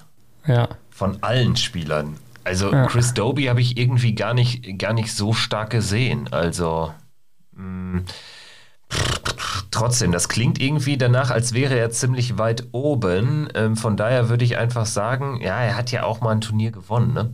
Also von daher würde ich sagen Platz 14. Ja, ich wäre jetzt auch mal so nach den ersten Statistiken gegangen, die ich so gelesen hatte, wo auch Dimitri Vandenberg trotz keiner guten Ergebnisse sehr weit vorne war. Ich hätte ihn jetzt ein bisschen weiter hinten eingeräumt, zwischen Platz 15 und 20. Ja, hätte genau das, da hätte ich ihn auch gesehen, aber er ist tatsächlich auf Platz 5. Nach 70 Krass. absolvierten Matches auf Platz 5 mit einem 98,02er Average. Weil was nämlich Doby dieses Jahr verfolgt, und das ist mir auch sehr, sehr aufgefallen. Ich meine, er ist dahinter Price, Van Gerven, de Sousa, Clayton und dann kommt Doby. Ich meine, das sagt schon alles. Dahinter kommt dann so ein Peter Wright. Ähm, es ist so, dass Doby dieses Jahr verdammt viele Spiele trotz geiler Leistung verloren hat. Und ich glaube, dass MVG natürlich diesen unglaublichen Druck spürt. Er hat dieses Jahr und er wird auch dieses Jahr kein Major mehr gewinnen. Ja, die WM leitet ja quasi die nächste Saison so ein bisschen ein. Aber ich glaube trotzdem, dass er ja genau weiß, dass ihn alle anschauen werden und dass alle wissen wollen, ob er seine wieder steigende Leistungskurve damit äh, mit rübernehmen kann. Und deswegen glaube ich, dass Chris Doby da aufgrund auch seiner starken Leistung, auch average-technisch dieses Jahr, dass er da sich nicht verstecken muss und dass er sogar eine gute Chance hat. Gut, das mit dem Halbfinale habe ich noch so ein bisschen dazu gedichtet. Aber es ist natürlich auch möglich. Ich meine, wenn du für so einen Vergerven schlagen würdest, hast du natürlich extrem Rückenwind. Der logische Ablauf wäre aber wahrscheinlich, ähm, dass dann im nächsten Match äh, das ausfolgt. Also irgendwie ist das ja auch so eine typische WM-Geschichte, auch wenn damals äh, Taylor früh rausgegangen ist ob das damals gegen äh, Michael Smith war oder so. Also irgendwie, dann war ja dann doch irgendwie für den Taylor-Bezwinger relativ schnell dann in der nächsten Runde Schluss. Oder Simon Whitlock erging es gegen ähm, im, im letzten Jahr ja fast immer so. Er hat Michael van Gerven rausgenommen bei jedem großen Major gefühlt, ist danach aber sofort rausgegangen. Also das wäre wahrscheinlich dann auch irgendwie ähm, so eine typische Geschichte. Aber ich finde es mega interessant, dass wir jetzt ähm, doch am Ende konstatieren müssen, zu dein, am Ende deiner These ähm, feststellen müssen, dass äh, Chris Doby vielleicht wirklich der, der stärkere Gegner ist äh, für Michael van Gerven, als es bislang zu sein scheint. Ich meine, die 3 gegen die 30 wäre das im Drittrundenduell. Aber mit dieser Statistik im Hintergrund, ja, da kann vielleicht was gehen. Also könnte, könnte natürlich auch ein Kracher werden, generell, selbst wenn Michael van Gerven sich da durchsetzt. Ich glaube nicht, dass es ein lockeres 4-0 werden würde. Also vielleicht mal ganz kurz, äh, auch für wen das interessant ist, mal bei Dart Connect vorbeizuschauen und dann wirklich mal diese Statistiken anzuschauen, ist sehr interessant, weil was man hier auch alles sieht, also Doby hat auch genauso viele Spiele auf der Pro Tour zum Beispiel gemacht wie Price. Okay, vielleicht hat Price nicht jedes Event gespielt, aber es ist trotzdem, also ich glaube tatsächlich, Chris Doby ist super underrated. Ich meine, allein, dass ihr beiden das jetzt gar nicht so auf dem Schirm hattet und ihr seid ja auch schon sehr drin in der Materie, das zeigt schon mal, okay, da ist jemand, den man vielleicht auf dem Zettel haben sollte, zumal es auch sein könnte, dass er danach äh, gegen Dave Chisnell zum Beispiel spielt, wobei ich eher Luke Humphreys in diese Runde getippt hatte. Aber so ein Chisnell ist natürlich auch wieder, das wieder alles drin. Also da könnte dann auch der Fluch einfach besiegt werden, äh, weil so ein Chizzy sich dann auch selber besiegt oder so. Also ich denke mal, in dem Spiel wird schon sehr, sehr viel entschieden. Am Ende des Tages wird es wahrscheinlich einfach ein 4-0 für MVG und wir haben nie drüber geredet. Ganz genau. Aber gut, ähm, wie sieht's mit der nächsten These aus? Christian, die Nummer zwei von dir. Genau, also die fängt eigentlich noch relativ harmlos an, hinten raus äh, sehr viel Fantasie und vielleicht auch ein bisschen zu viel Märchenbuch, aber na gut, ich, ich schaue mal, was, was ihr dann dazu sagt. Und zwar Adrian Lewis wird äh, Gary Anderson, das habe ich jetzt schon ein paar Mal gesagt, in Runde 2 schlagen und trifft dann im Viertelfinale auf Michael van Gerven, revanchiert sich dort für eine ganz bittere Niederlage, die er mal bei der WM 2014 im Halbfinale bekommen hat von van Gerven, wo er damals mit 0 zu 6 in den Sätzen verloren hat. Er schlägt diesmal im Viertelfinale MVG mit 5 zu 0 und spielt dann auch noch zwei Neundarter und er eröffnet dann auch noch dieses Bonuspreisgeld, was es dann gibt, wo er die 100.000 K verteilt für einen sehr guten Zweck. Ich kann nicht mehr. Ja, das ist, hast du das alles so aufgeschrieben? Na, Logo. Ja, auch 100.000 K finde ich gut. Das wären 100 Millionen. Ah, sorry, also ja, er, erwischt, erwischt überführt. Finde ich stark. Also Ich meine, dass er so weit kommen kann, ist für mich auf jeden Fall auch möglich. Ich meine, Gary Anderson, da wissen wir auch nicht, was wir da zu erwarten haben.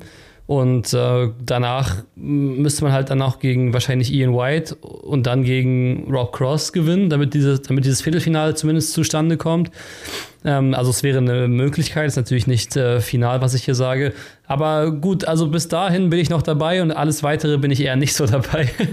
Also ich äh, nehme komplett den Wind aus den Segeln, weil ich habe so ein bisschen das Gefühl, Christian, du bist ähm, heimlicher PR-Berater von Adrian Lewis geworden. Wie oft du den jetzt schon irgendwie weit in diesem Turnier ge getippt hast, in diversesten Folgen, schon nach der Auslosung.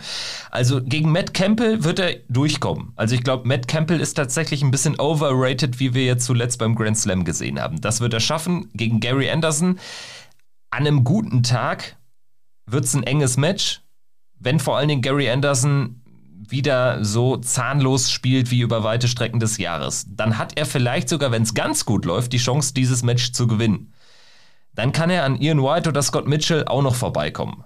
Aber spätestens Achtelfinale gegen Rob Cross oder auch gegen Raymond van Barneveld oder Daryl Gurney vielleicht, also dann ist Schluss. Also ich, ich sehe einfach nicht, wo, wo, woher das kommen soll, dass Adrian Lewis jetzt sich so weit spielt. Also wäre schön zu sehen, wenn Adrian Lewis wieder ein richtiger Contender für die Weltspitze werden würde, aber ich glaube bei bestem Willen nicht daran weil du das Thema gerade auch nochmal äh, aufgeführt hast, heimlicher PR-Berater von Adrian Lewis. Damit hast du mich natürlich überführt. Ich äh, spreche mich selber schuldig. Nein, Spaß. Ähm, ich glaube einfach, dass, dass Adrian Lewis, das habe ich damals auch schon vor ein paar Jahren mir immer mal so heimlich äh, selber ins Ohr geflüstert.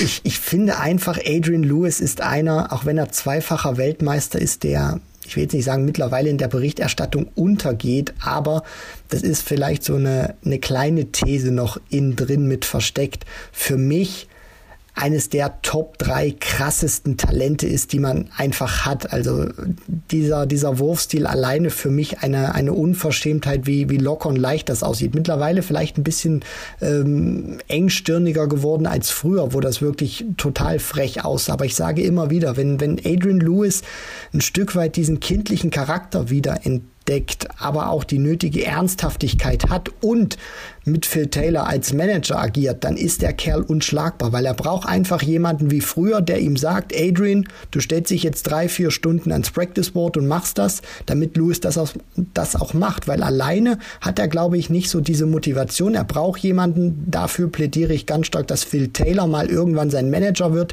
der ihm mal so richtig kräftig in den Arsch tritt, aber dann gleichzeitig auch diesen Charakter hat, weil diese Kombination würde Lewis meiner Meinung nach unschlagbar machen oder sehr schwer zu bezwingen. Naja, die Frage ist irgendwie, also erstens, das mit dem Practice Board, das weiß man ja gar nicht. Das ist ja so eine, so eine Legende, die, die da umgeht, dass er nicht so viel trainiert und nicht so viel Lust hat. Ist natürlich die Frage, ob das nach wie vor so ist, weil vielleicht hat er sich ja auch so ein bisschen gedacht, okay, ich bin jetzt so abgerutscht, ich bin nicht mehr gesetzt bei der WM. Das äh, kann so nicht weitergehen. Ich denke auch immer an diese Kombination mit Taylor, dass man das eigentlich machen müsste, aber wir wissen ja auch nicht, ob da nicht vielleicht irgendwelche Sachen im Privaten vorgefallen sind, die dann doch gar nicht mehr auf so eine Zusammenarbeit irgendwie ja, hindeuten können. Kann ja auch sein, dass sie sich mal irgendwann total verkracht haben, es aber beide nie erzählt haben. Ähm, ich glaube auch, das würde ihm total gut tun, äh, weil ich glaube auch, dass Phil Taylor so die perfekte Mentalität irgendwie rüberbringen könnte. Ähm, und zum, zum anderen Thema nochmal zum Thema Wurfstil. Ich glaube auch, ich war auch in meiner Phase, da habe ich mich auch sehr, sehr oft, habe ich dann so gedacht, der und der hat einen geilen Wurfstil. Aber ich glaube, irgendwann muss man sich auch ein bisschen davon verabschieden, weil am Ende des Tages ist es ja dann doch eine Sache, die du so oft wiederholst und so oft übst, dass es wahrscheinlich ziemlich egal ist, wie technisch gut oder schlecht es ist, weil diese Spieler, die da oben stehen, haben wahrscheinlich in ihrem Leben schon, keine Ahnung, Hunderttausende, Millionen von Darts geworfen. Und ich glaube, dass es dann.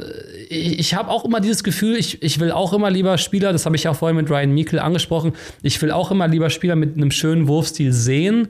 Aber ich glaube, von der Effektivität her macht es dann vielleicht gar nicht mehr so einen großen Unterschied, weil zum Beispiel, ich fand Van Gervens Wurfstil jetzt auch noch nie technisch perfekt oder so. Aber am Ende des Tages hat er die letzten zehn Jahre am meisten dominiert. Und deswegen würde ich sagen, da darf man gar nicht so genau drauf gucken. Ich kenne das auch immer, wenn man auf lokaler Ebene oder auch auf der Challenge Tour gegen jemanden spielt, wo man erstmal beim Wurfstil denkt, ha, das ist ja gar kein Problem, aber dann nach zwei Minuten merkt, das ist doch ein Problem, weil er doch damit auch trifft.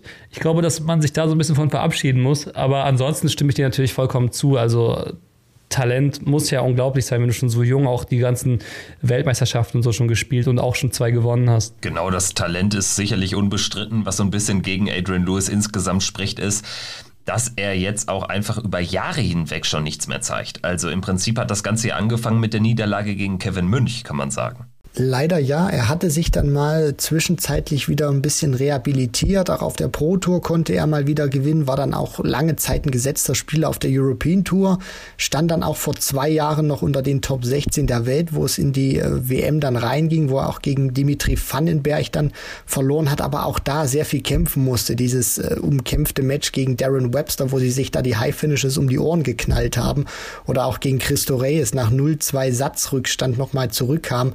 Also also bei, bei Lewis hat die spielerische Klasse so ein Stück weit vielleicht auch gefehlt, Matches zu dominieren. Das war mehr Kampf.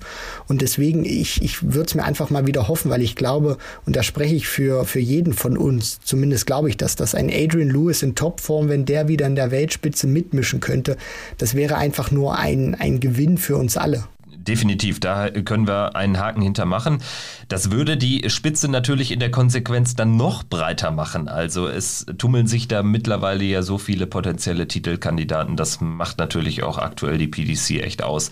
Kommen wir zu meiner zweiten These und die ist vielleicht am wenigsten steil. Das gebe ich ja zu, aber ähm, sie lädt doch zu der einen oder anderen Diskussion ein. Meine These lautet, das eigentliche Endspiel, und zwar hat uns die PDC alle gelingt. Das eigentliche Endspiel findet nicht am 3. Januar, sondern schon am 1. Januar statt, wie früher. Und zwar lautet es Gervin Price gegen Johnny Clayton. Der Sieger dieses Viertelfinals holt den Titel, hat danach keinen ernstzunehmenden Gegner mehr, weil Van Gerven und Wright dann schon längst ausgeschieden sind. Und die Auslosung will so 1 gegen die 8 im Viertelfinale. Also ist das das Endspiel. Was sagt ihr dazu? Also die erste Hälfte finde ich gut, also finde ich nachvollziehbar, dass man sagt, der Gewinner ist der spätere Weltmeister, weil das habe ich auch so, das habe ich auch so getippt. Bei mir ist es halt in dem Fall Price. Aber was ich äh, wiederum, äh, wo ich widersprechen müsste, ist, ich glaube nicht, dass, äh, dass unten Wright oder MVG oder beide schon, schon raus sind zu dem Zeitpunkt. Ich glaube sogar, dass es dann im Finale trotzdem für denjenigen reichen wird, der von oben kommt.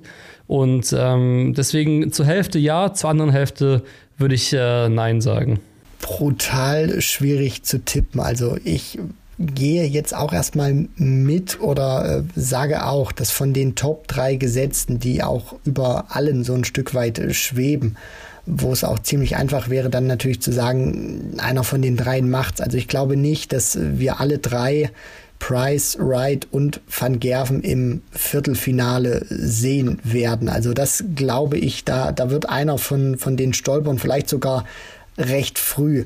Der Verdacht liegt dann natürlich nah, weil wenn man sich das mal so ein Stück weit anschaut, auch in dem Viertel, wo Price und Clayton sind, es ist im Prinzip das, das logische Viertelfinale, was, was jeder erwartet. Ich glaube aber schon in diesem Jahr, dass gerade dann auch der mögliche Halbfinalgegner unten, gut, da würde mir jetzt zum Beispiel James Wade einfallen, aber selbst wenn der es nicht werden würde, einem Joe Cullen traue ich das auch zu. Vielleicht nicht die größte Konstanz, aber da würde der, der Set-Modus dann äh, denke ich, für ihn besser passen, wo er dann auch ein Timing technisch ein bisschen mehr machen kann. Also ich kommt immer mit dem Lieblingsbeispiel, als Anderson den ersten Weltmeistertitel geholt hat. Er gewinnt weniger Lecks als Taylor, holt sich aber den, den Titel, weil er eben in diesem Set-Modus deutlich besser war und dann auch mal Sätze mit 0-3 verloren hat, sich dann andere aber wieder geholt hat mit 3 zu 2 zum Beispiel. Deswegen, ich glaube nicht, dass es äh, zwischen Price und Clayton sich entscheidet und man dann sagt, derjenige, der das gewinnt, zieht dann äh, ins Finale ein, wird dann Weltmeister, weil ich glaube, es wird dann immer noch eingeben, selbst in, in dieser Hälfte, dann im Halbfinale, der ihn fordern kann und sogar rausnehmen kann. Wäre natürlich für den Turnierverlauf die, die spannendere Variante, das muss ich ja zugeben. Wollen wir in die finale Runde gehen? Marcel, dein, deine letzte These, ich bin gespannt. Okay, da äh, fällt jetzt endlich mal ein Name, der hier bis jetzt noch gar nicht heute gefallen ist. Ich weiß, ihr macht ja die, die Prognosenfolgen auch so ein bisschen aufgeteilt, aber äh, deswegen muss ich diesen Namen jetzt einmal nennen. Und zwar Fallon Sherrock scheitert an ihrer von allen Journalisten und von vielen Experten, ja, ich sage jetzt mal eingeräumten Favoritenrolle und verliert sang- und klanglos gegen Steve Beaton das erste Spiel. Okay, das ist äh, schon mal, finde ich, auch wieder ein Brett und eine Aussage, weil Steve Beaton ist unfassbar schwierig auch einzuschätzen und diese, diese These glaube ich sogar, vielleicht sang- und klanglos nicht, aber dass Sherrock ein böses Erwachen erleben kann, das habe ich auch ein Stück weit im Bauchgefühl, weil diesen Steve Beaton, man neigt dazu, ihn zu unterschätzen und man denkt sich auch immer so ein Stück weit, okay, jetzt hat er sich zwar wieder für die WM qualifiziert, Fallon Sherrock wird vielleicht auch ein bisschen ich will jetzt nicht sagen künstlich aufgeblasen durch, durch diesen Hype. Sie, sie spielt wirklich schon krasse Darts und kreiert krasse Momente.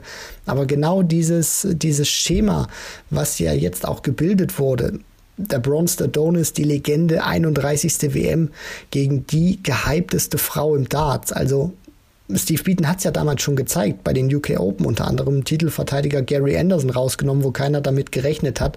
Und vielleicht wird er ja auch hier der, ich will jetzt nicht sagen Favoritenschreck, aber äh, derjenige, der die Party mal so richtig crasht. Also zu Teil 1 deiner These, Marcel, ähm, da kann ich dir echt nicht widersprechen. Sie geht als Favoritin da rein. Also in den Medien oh, ist das sicherlich unisono so.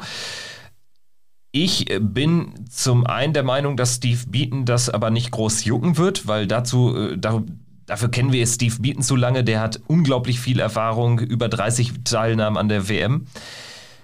Allerdings muss man ja auch ehrlich sein, Steve Beaton ist jetzt schon ein bisschen schwächer geworden. Also die ganz große Konstanz ist das nicht mehr. Es reicht, um relativ souverän die WM zu packen und ich bin gespannt, wie viele WMs er noch aneinander reihen wird. Aber er ist zum Beispiel jetzt kein natürlicher Teilnehmer mehr für das Matchplay, für den Grand Prix, für den Grand Slam etc.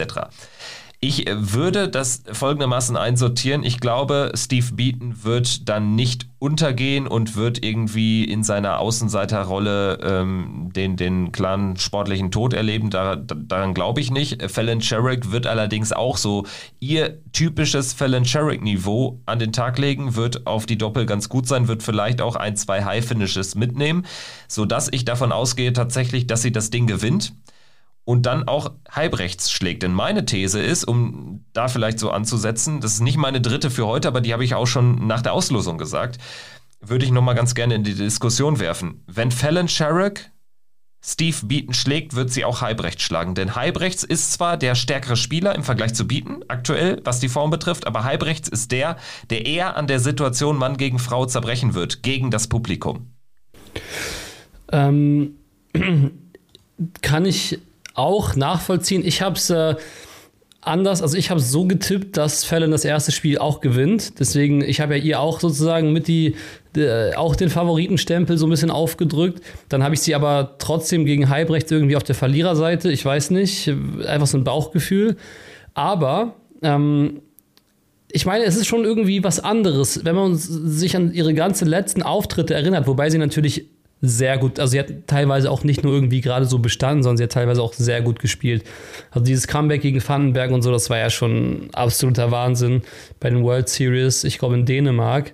Aber wenn man sich überlegt, dass Steve Beaton einfach diese gigantische Erfahrung hat und dass er aus dieser Position wahrscheinlich gut performen kann auch, glaube ich, dass sie echt das schwierigste Los in ihrer bisherigen Karriere für ein Bühnenspiel jetzt gezogen hat, weil die Leute halt eben denken, sie, sie wird sowieso irgendwie durchkommen.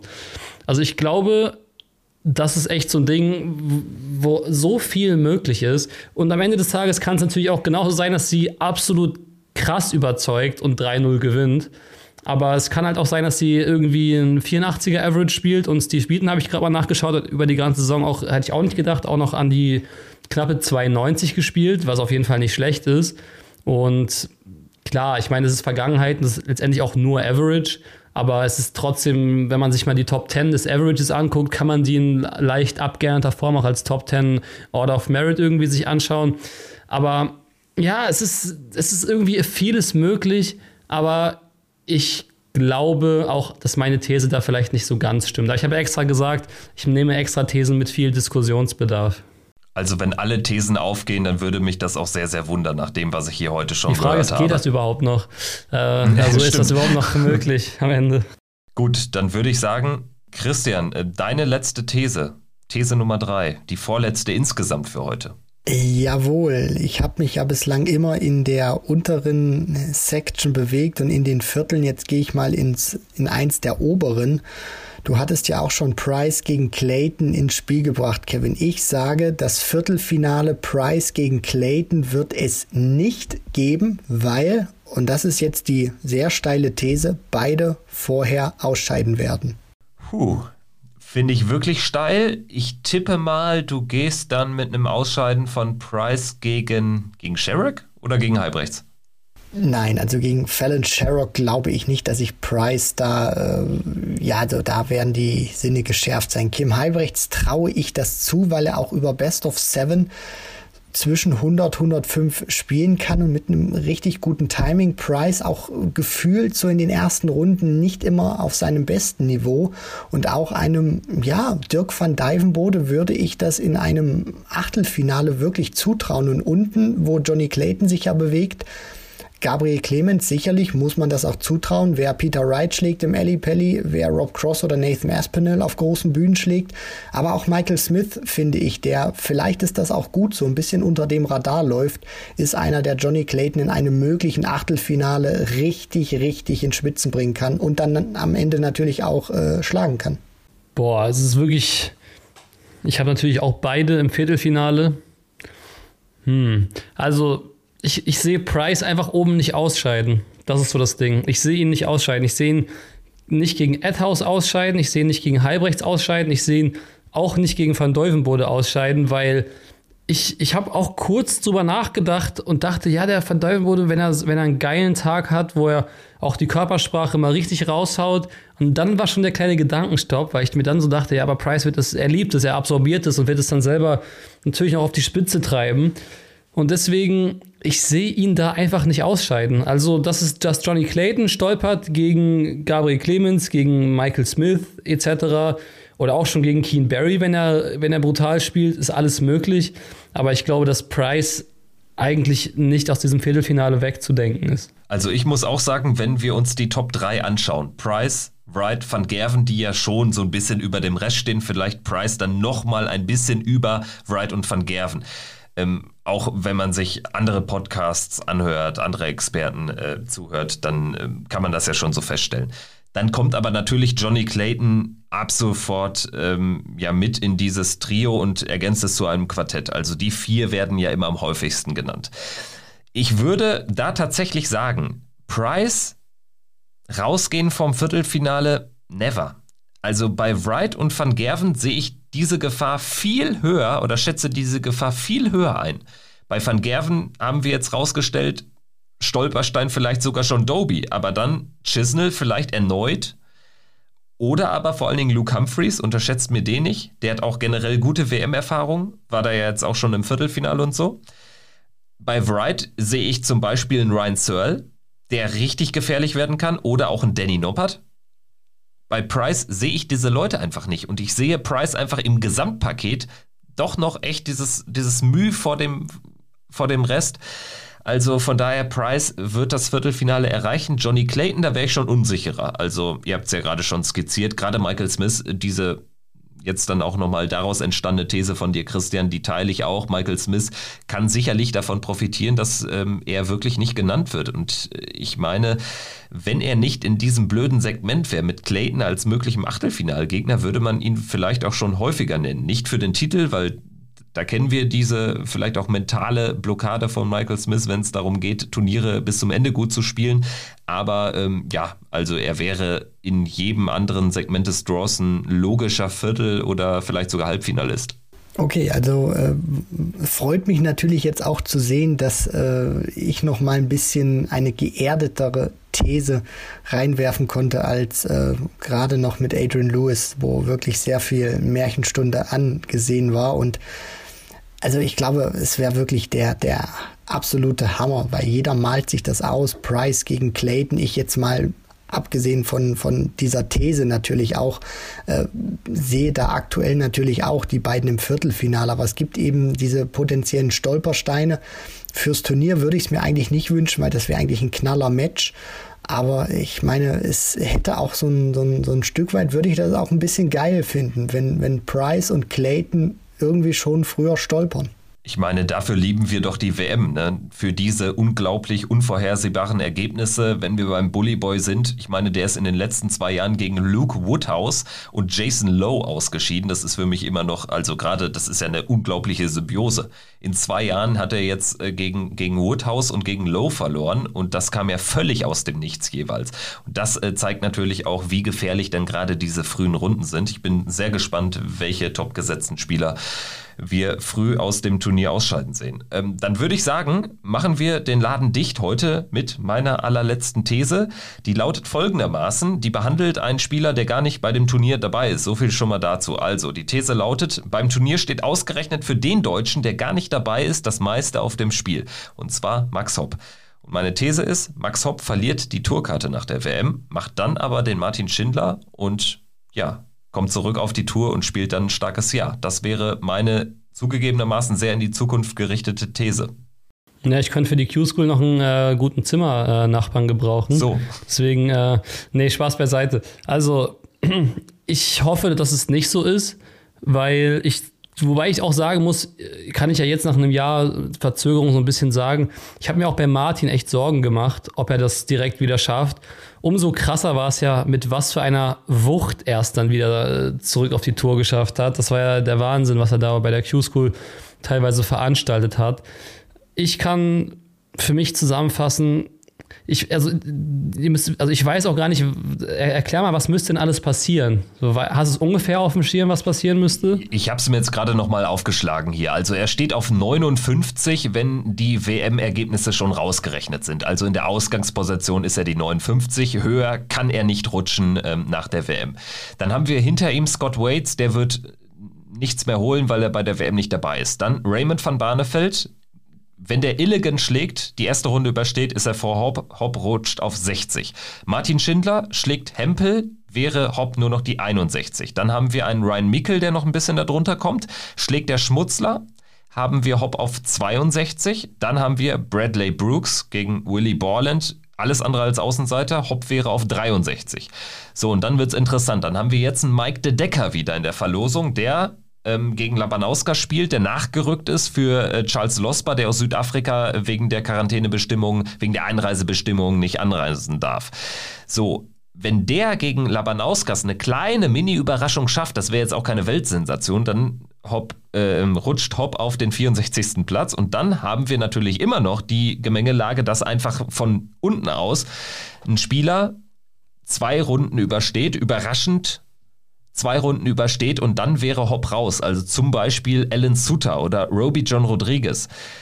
Scott Mitchell, auch nicht äh, völlig aus der Luft gegriffen, dass der irgendwie an Ian White vorbeikommt in seinem Segment. Also es müsste schon sehr viel passieren, aber es wäre jetzt auch kein Weltwunder.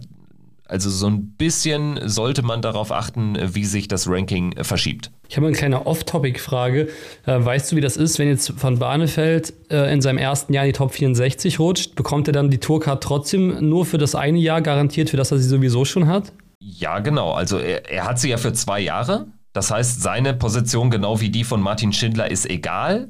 Wenn er jetzt äh, sich in die Top 64 schon nach Jahr 1 spielt, heißt das nicht, dass er dann irgendwie. Ähm, so einen Gutschein für so ein weiteres Jahr bekommt. Genau, das, das, das bedeutet okay. das nicht. Und was natürlich noch wichtig ist, dass diejenigen, die sich innerhalb von einem Jahr da reinspielen, die blockieren im Prinzip ja eine Tourkarte für andere genau, Spieler. Genau, das fand ich nämlich gerade interessant. Ja. ja das finde ich auch interessant. Genau. Ja, okay, in der Ausgangssituation, ja, ich hoffe es nicht, aber es ist natürlich im Bereich des Möglichen, ja auch mit den ganzen Szenarien, die du gerade angesprochen hast, Kevin, mir ist das, ich will jetzt nicht sagen, ein bisschen zu viel, aber ich glaube, dass all das eintreffen könnte, glaube ich ehrlich gesagt nicht. Also selbst ein Mike de Decker, du hast recht, es wäre keine Weltsensation, aber dass die jetzt alle ihre Matches gewinnen, um dann natürlich an Max Hopp vorbeizuziehen und dann aus der Riege Suter, Kenny, Roby John, Edhouse, Mitchell, äh, da noch einer hervorstößt, der dann in die dritte Runde reinkommt. Da muss sehr viel zusammenkommen.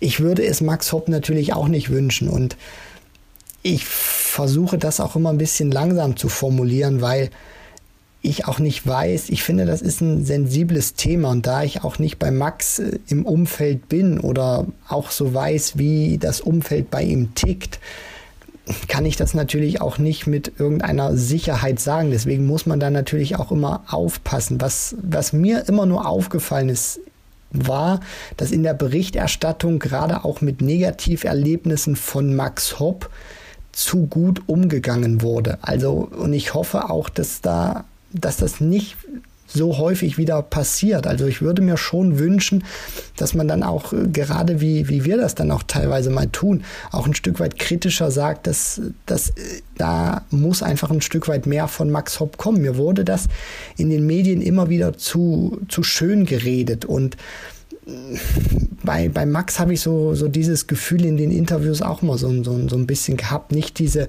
dass er nicht reflektiert genug ist, aber dass er für mich teilweise den, den Ernst der Lage auch in bestimmten Situationen nicht erkannt hat.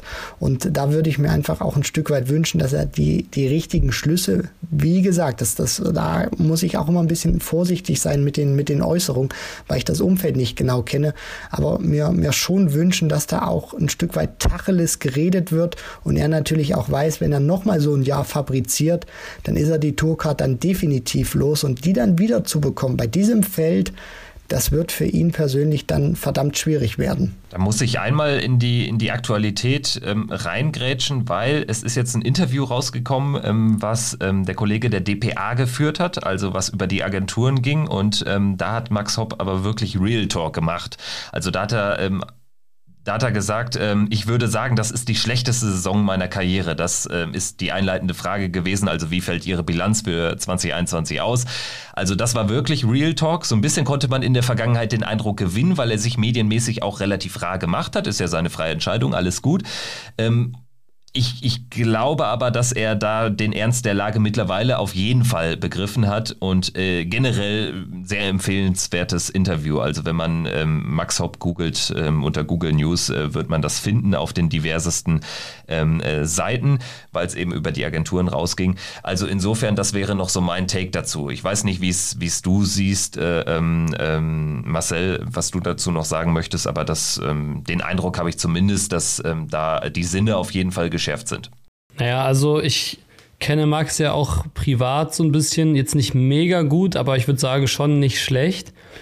Und ich muss schon sagen, ich glaube, dass, dass er das in Interviews oft auch einfach aus Selbstschutz so ein bisschen alles nicht so ganz Real Talk-mäßig angesprochen hat. Weil ich glaube, er ist schon sehr selbstreflektiert und ich glaube, er kennt sich und die Situation doch sehr gut. Und ähm, deswegen, was soll er denn auch machen? So ist meine, ist meine Frage. Er kann ja nicht auch in Interviews sich jetzt permanent irgendwie schwach darstellen oder irgendwie sowas, weil die Sache ist ja irgendwie auch die, ich meine, äh, Christian, du hast angesprochen, die Berichterstattung findest du teilweise zu, zu, zu positiv oder sagen wir mal zu wenig kritisch. Muss ich aber dazu sagen, dafür ist natürlich das, was in den Kommentaren steht, immer dafür direkt der zehnfache Vorschlaghammer. Ja, das ist eben so die Sache. Also da, da besteht ja so ein bisschen die, die, die Sache. Ich glaube, dass, dass, dass da genug Feedback auch für Max rumkommt, woraus er sich dann so die, die Realität irgendwie äh, basteln muss. Aber ähm, ich, ich denke mal, dass, äh, dass er mit dem blauen Auge davonkommt irgendwie und dann nächstes Jahr nochmal so ein bisschen mehr angreifen kann. Das wäre dann quasi die Martin Schindler Story nicht ganz, weil Martin Schindler ist ja wirklich eben nicht mit dem blauen Auge davongekommen. Aber ich denke, das wäre die ähm, Wendung in der Geschichte, die Max Hopp wahrscheinlich ähm, sich am meisten wünscht. Also, dass er irgendwie auf der Tour bleibt, ähm, wäre natürlich dann insgesamt schon, schon der bessere Weg, weil du weißt eben nicht, was bei der Q-School passiert. Stichwort Q-School, damit würde ich das Ganze jetzt hier auch wirklich beenden. Wir haben jetzt alle Thesen auch genannt und ähm, daraus sind ja auch noch äh, verschiedenste neue Thesen entstanden. Ähm, aber Stichwort Q-School, Marcel, vielleicht zum Abschluss des Interviews sprechen wir dann über einen weiteren Spieler, der nicht bei der WM dabei ist. Marcel Althaus, grüße dich. Ähm, wie sehen denn deine Pläne für das nächste Jahr aus? Q-School nimmst du wahrscheinlich mit, oder? Ja, erst wollte ich sagen, gut, dass wir gerade so die eine Stundenmarke gerissen haben, wie du es am Anfang angekündigt hast. War knapp. Äh, ich würde sagen, ja. Minimal drüber sind wir. Äh, nee, also auf jeden Fall, ich werde alles mitnehmen. Ich habe den PDC-Kalender schon angeschaut und ähm, ich kann es noch nicht genau garantieren, ob ich dann auch direkt zur Challenge Tour nach England fliege. Das ist direkt fünf Tage nach Ende der Q-School. Ähm, weil das natürlich auch wegen den Einreiserestriktionen etc. noch ein bisschen nervig sein könnte. Aber grundsätzlich ist mein Ziel weiterhin, so gut wie alles zu spielen, weil ich halt eben auch in dieser glücklichen Situation bin, ähm, dass ich halt eben das mit meinem Beruf ziemlich gut vereinbaren kann. Ich kann auch von unterwegs arbeiten. Ich habe ja so einen kleinen Koffer, womit ich quasi, ich habe ja die letzte Q-School zum Beispiel auch ganz normal meine YouTube-Videos äh, produziert, äh, vom, vom Hotelzimmer aus einfach. Das war eigentlich ganz cool. Ähm, klar, ich werde alles mitnehmen. Ich bin, bin gespannt. Das, mein letztes PDC-Turnier war jetzt bei der, bei der letzten Challenge-Tour eine Top 16. Und das hat sich natürlich sehr gut angefühlt. Und äh, ich weiß auch, dass ich an einem guten Tag wirklich zu einigen in der Lage bin. Natürlich jetzt noch nicht für den ganz großen Stich, aber da habe ich auch noch genug Zeit. Aber ähm, mitnehmen werde ich auf jeden Fall alles, weil schlechter wird man dadurch auf keinen Fall. Man wird nur besser. Das klingt doch vielversprechend, würde ich sagen. Also ich glaube, es ist ähm, ein guter Weg, den du da eingeschlagen hast. Und wenn man sich auch so umhört oder so, ich glaube, dann wird das auch schon durchaus mit Respekt versehen, dass ähm, man es da bei dir offensichtlich mit einem zu tun hat, der ähm, da wirklich ein klares Ziel verfolgt. Ich bin auf jeden Fall gespannt, was da dann so nächstes Jahr noch ansteht. Ähm, ich auch. Das ganz große Fernziel ist dann tatsächlich aber auch mal irgendwie die große Bühne dann wirklich zu sehen außerhalb von der Exhibition. Das höre ich schon da raus, oder? Ja, also na klar, das große Ziel auf jeden Fall. Nur ich bin immer so ein bisschen ein Freund von, wenn man sich zu hohe Ziele setzt, dann, dann, dann romantisiert man sich irgendwie so eine Zukunftsvision, die vielleicht gar nicht so eintritt, wie sie dann, wie man sich jetzt vorstellt. Also, wenn ich jetzt einen Knopf drücken könnte, der mir die Tourcard bringt, würde ich ihn auch nicht drücken, weil ich denke, ich muss es mir wenn schon irgendwie selbst erarbeiten und ich will ja auch den Weg dahin genießen. Deswegen, äh, ja, also auf jeden Fall hat sich das auch in der, in der Außenwahrnehmung und auch in der, in der Dart-inneren Wahrnehmung, also wenn ich jetzt zum Beispiel auf Turnieren auf lokaler Ebene bin oder jetzt irgendwie äh, vor kurzem habe ich in Köln ein Turnier gespielt, ähm, klar, da, da kennen einen die Leute jetzt schon und da wird man auch mittlerweile nicht mehr irgendwie als der YouTuber belächelt, sondern da wird man jetzt auch ernst genommen. Und äh, ich spiele halt auch teilweise ganz gut. Es gibt also natürlich auch nach wie vor Tage, das ist natürlich auch irgendwie meinem Niveau geschuldet, weil so lange bin ich jetzt noch nicht dabei, wie gesagt. Da spiele ich auch noch Katastrophe. Aber an einem guten Tag, wenn ich mal einen Sahnentag erwische bei einem Challenge Tour Event oder am besten wäre natürlich bei einem European Tour Qualifier, dann wäre es natürlich der, der Shortcut Richtung Bühne. Also wenn man es bei einem, bei einem Host Nation Qualifier schaffen würde. Das wäre so das erste Etappenziel. Vielleicht auch zusammen, was ich mir sehr, sehr wünschen würde, wäre irgendwann in der Super League zu spielen. Und alles weitere kann man sich dann ja nochmal anschauen wir, wir kennen ja die Teilnahmemodalitäten, so will ich es mal nennen, der Super League, die ändern sich ja auch von Jahr zu Jahr. Also von daher, vielleicht ist der Weg ja gar nicht mehr so weit. Also man weiß es ja nicht. Gibt es da wieder einen Qualifier irgendwann? Also werden Wildkarten verteilt? Ja, ich habe ich hab auch äh, da vielleicht nochmal äh, eine Kleinigkeit zu. Ich habe auch äh, so gedacht, Mann, wenn die, wenn die Super League nach der Challenge Tour ausgeschrieben worden wäre, hätte man vielleicht mit dieser Top 16 sich zumindest in irgendein Gespräch mal gebracht, weil letztes Mal waren ja super viele Wildcards dabei. Ähm, ich meine, Marcel Gerdon und so hat es auch über eine, eine, eine geile Q-School einfach geschafft. Und ähm, ja, du sagst aber schon völlig richtig, man weiß ja auch gerade gar nicht so genau, wie man da überhaupt reinkommt. Ist auch so ein Etappenziel, muss jetzt auch nicht unbedingt sein, aber ich, mich würde es einfach freuen und ich will es ja auch nicht zu tief stapeln in, in meinen Zielen, weil ich schon, ich meine, ich spiele ja nicht umsonst so viel und versuche mich weiterzuentwickeln, aber es ist halt eben immer noch Dart und es ist halt immer noch äh, eine Sache, die, die man am Anfang denkt, dass man die so schnell irgendwie meistern wird, aber es ist einfach ein so weiter Weg, das zu meistern und je mehr man diesen Weg beschreitet, desto mehr merkt man das auch.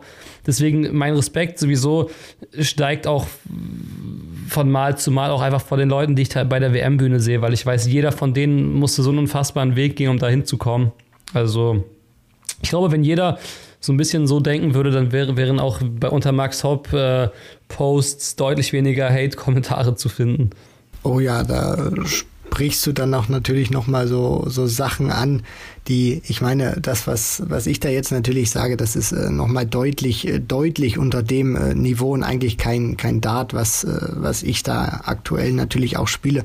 Nur du, du merkst das einfach auch schon, selbst wenn du da mit, mit, mit Averages, was du eigentlich gar nicht mehr als Averages bezeichnen kannst, da irgendwo auf der Development Tour rumkrauchst. Du, du kriegst einfach nochmal ein ganz anderes Gefühl, wenn du merkst, dass da die, die Leute, ein Van Gerven, ein Wright, ein Price, mit fast spielerischer Lockerheit über 100 auf den größten Bühnen spielen, wenn Millionen dann auch äh, zuschauen und es äh, darum auch geht, diesen Dart zu versenken, der dir irgendwie 500.000 Pfund bringt. Und dieses Gefühl allein schon lässt meinen Arm verkrampfen und äh, das ist wirklich, wirklich Wahnsinn. Und deswegen kann ich mich da auch nur anschließen und sagen, großen Respekt an jeden, der sich traut, diesen Weg zu gehen und der sich dann auch immer weiterentwickelt bis dann zu den großen Bühnen hin. Ich würde sagen, das sind äh, sehr gute Schlussworte für heute. Also die große Bühne haben wir ausführlich besprochen. Jetzt zum Ende auch noch ein bisschen die kleineren Bühnen. Äh, Marcel, alles, alles Gute weiterhin. Wir werden sicherlich auch noch den einen oder anderen Abend äh, in naher Zukunft dartstechnisch äh, zusammen verbringen. Und ähm, ich freue mich drauf. Ähm, ich hoffe, es hat dir auch genauso viel Spaß gemacht wie uns. Ja, auf jeden Fall. Vielen Dank für die Einladung. Und ich muss sagen, mir hat vor allem das, äh, das Thesenspiel sozusagen hat mir gut äh, gefallen. Also wenn ihr das mit, mit anderen Gästen, weil ich höre den Podcast auch sehr gerne, nochmal wiederholt, würde ich mich auch sehr darüber freuen. Also das ist bestimmt auch für den Zuhörer und Zuhörerinnen war das bestimmt auch cool und äh, hat mir sehr viel Spaß gemacht. Danke für die Einladung und äh, ja, wir sehen uns definitiv demnächst wahrscheinlich.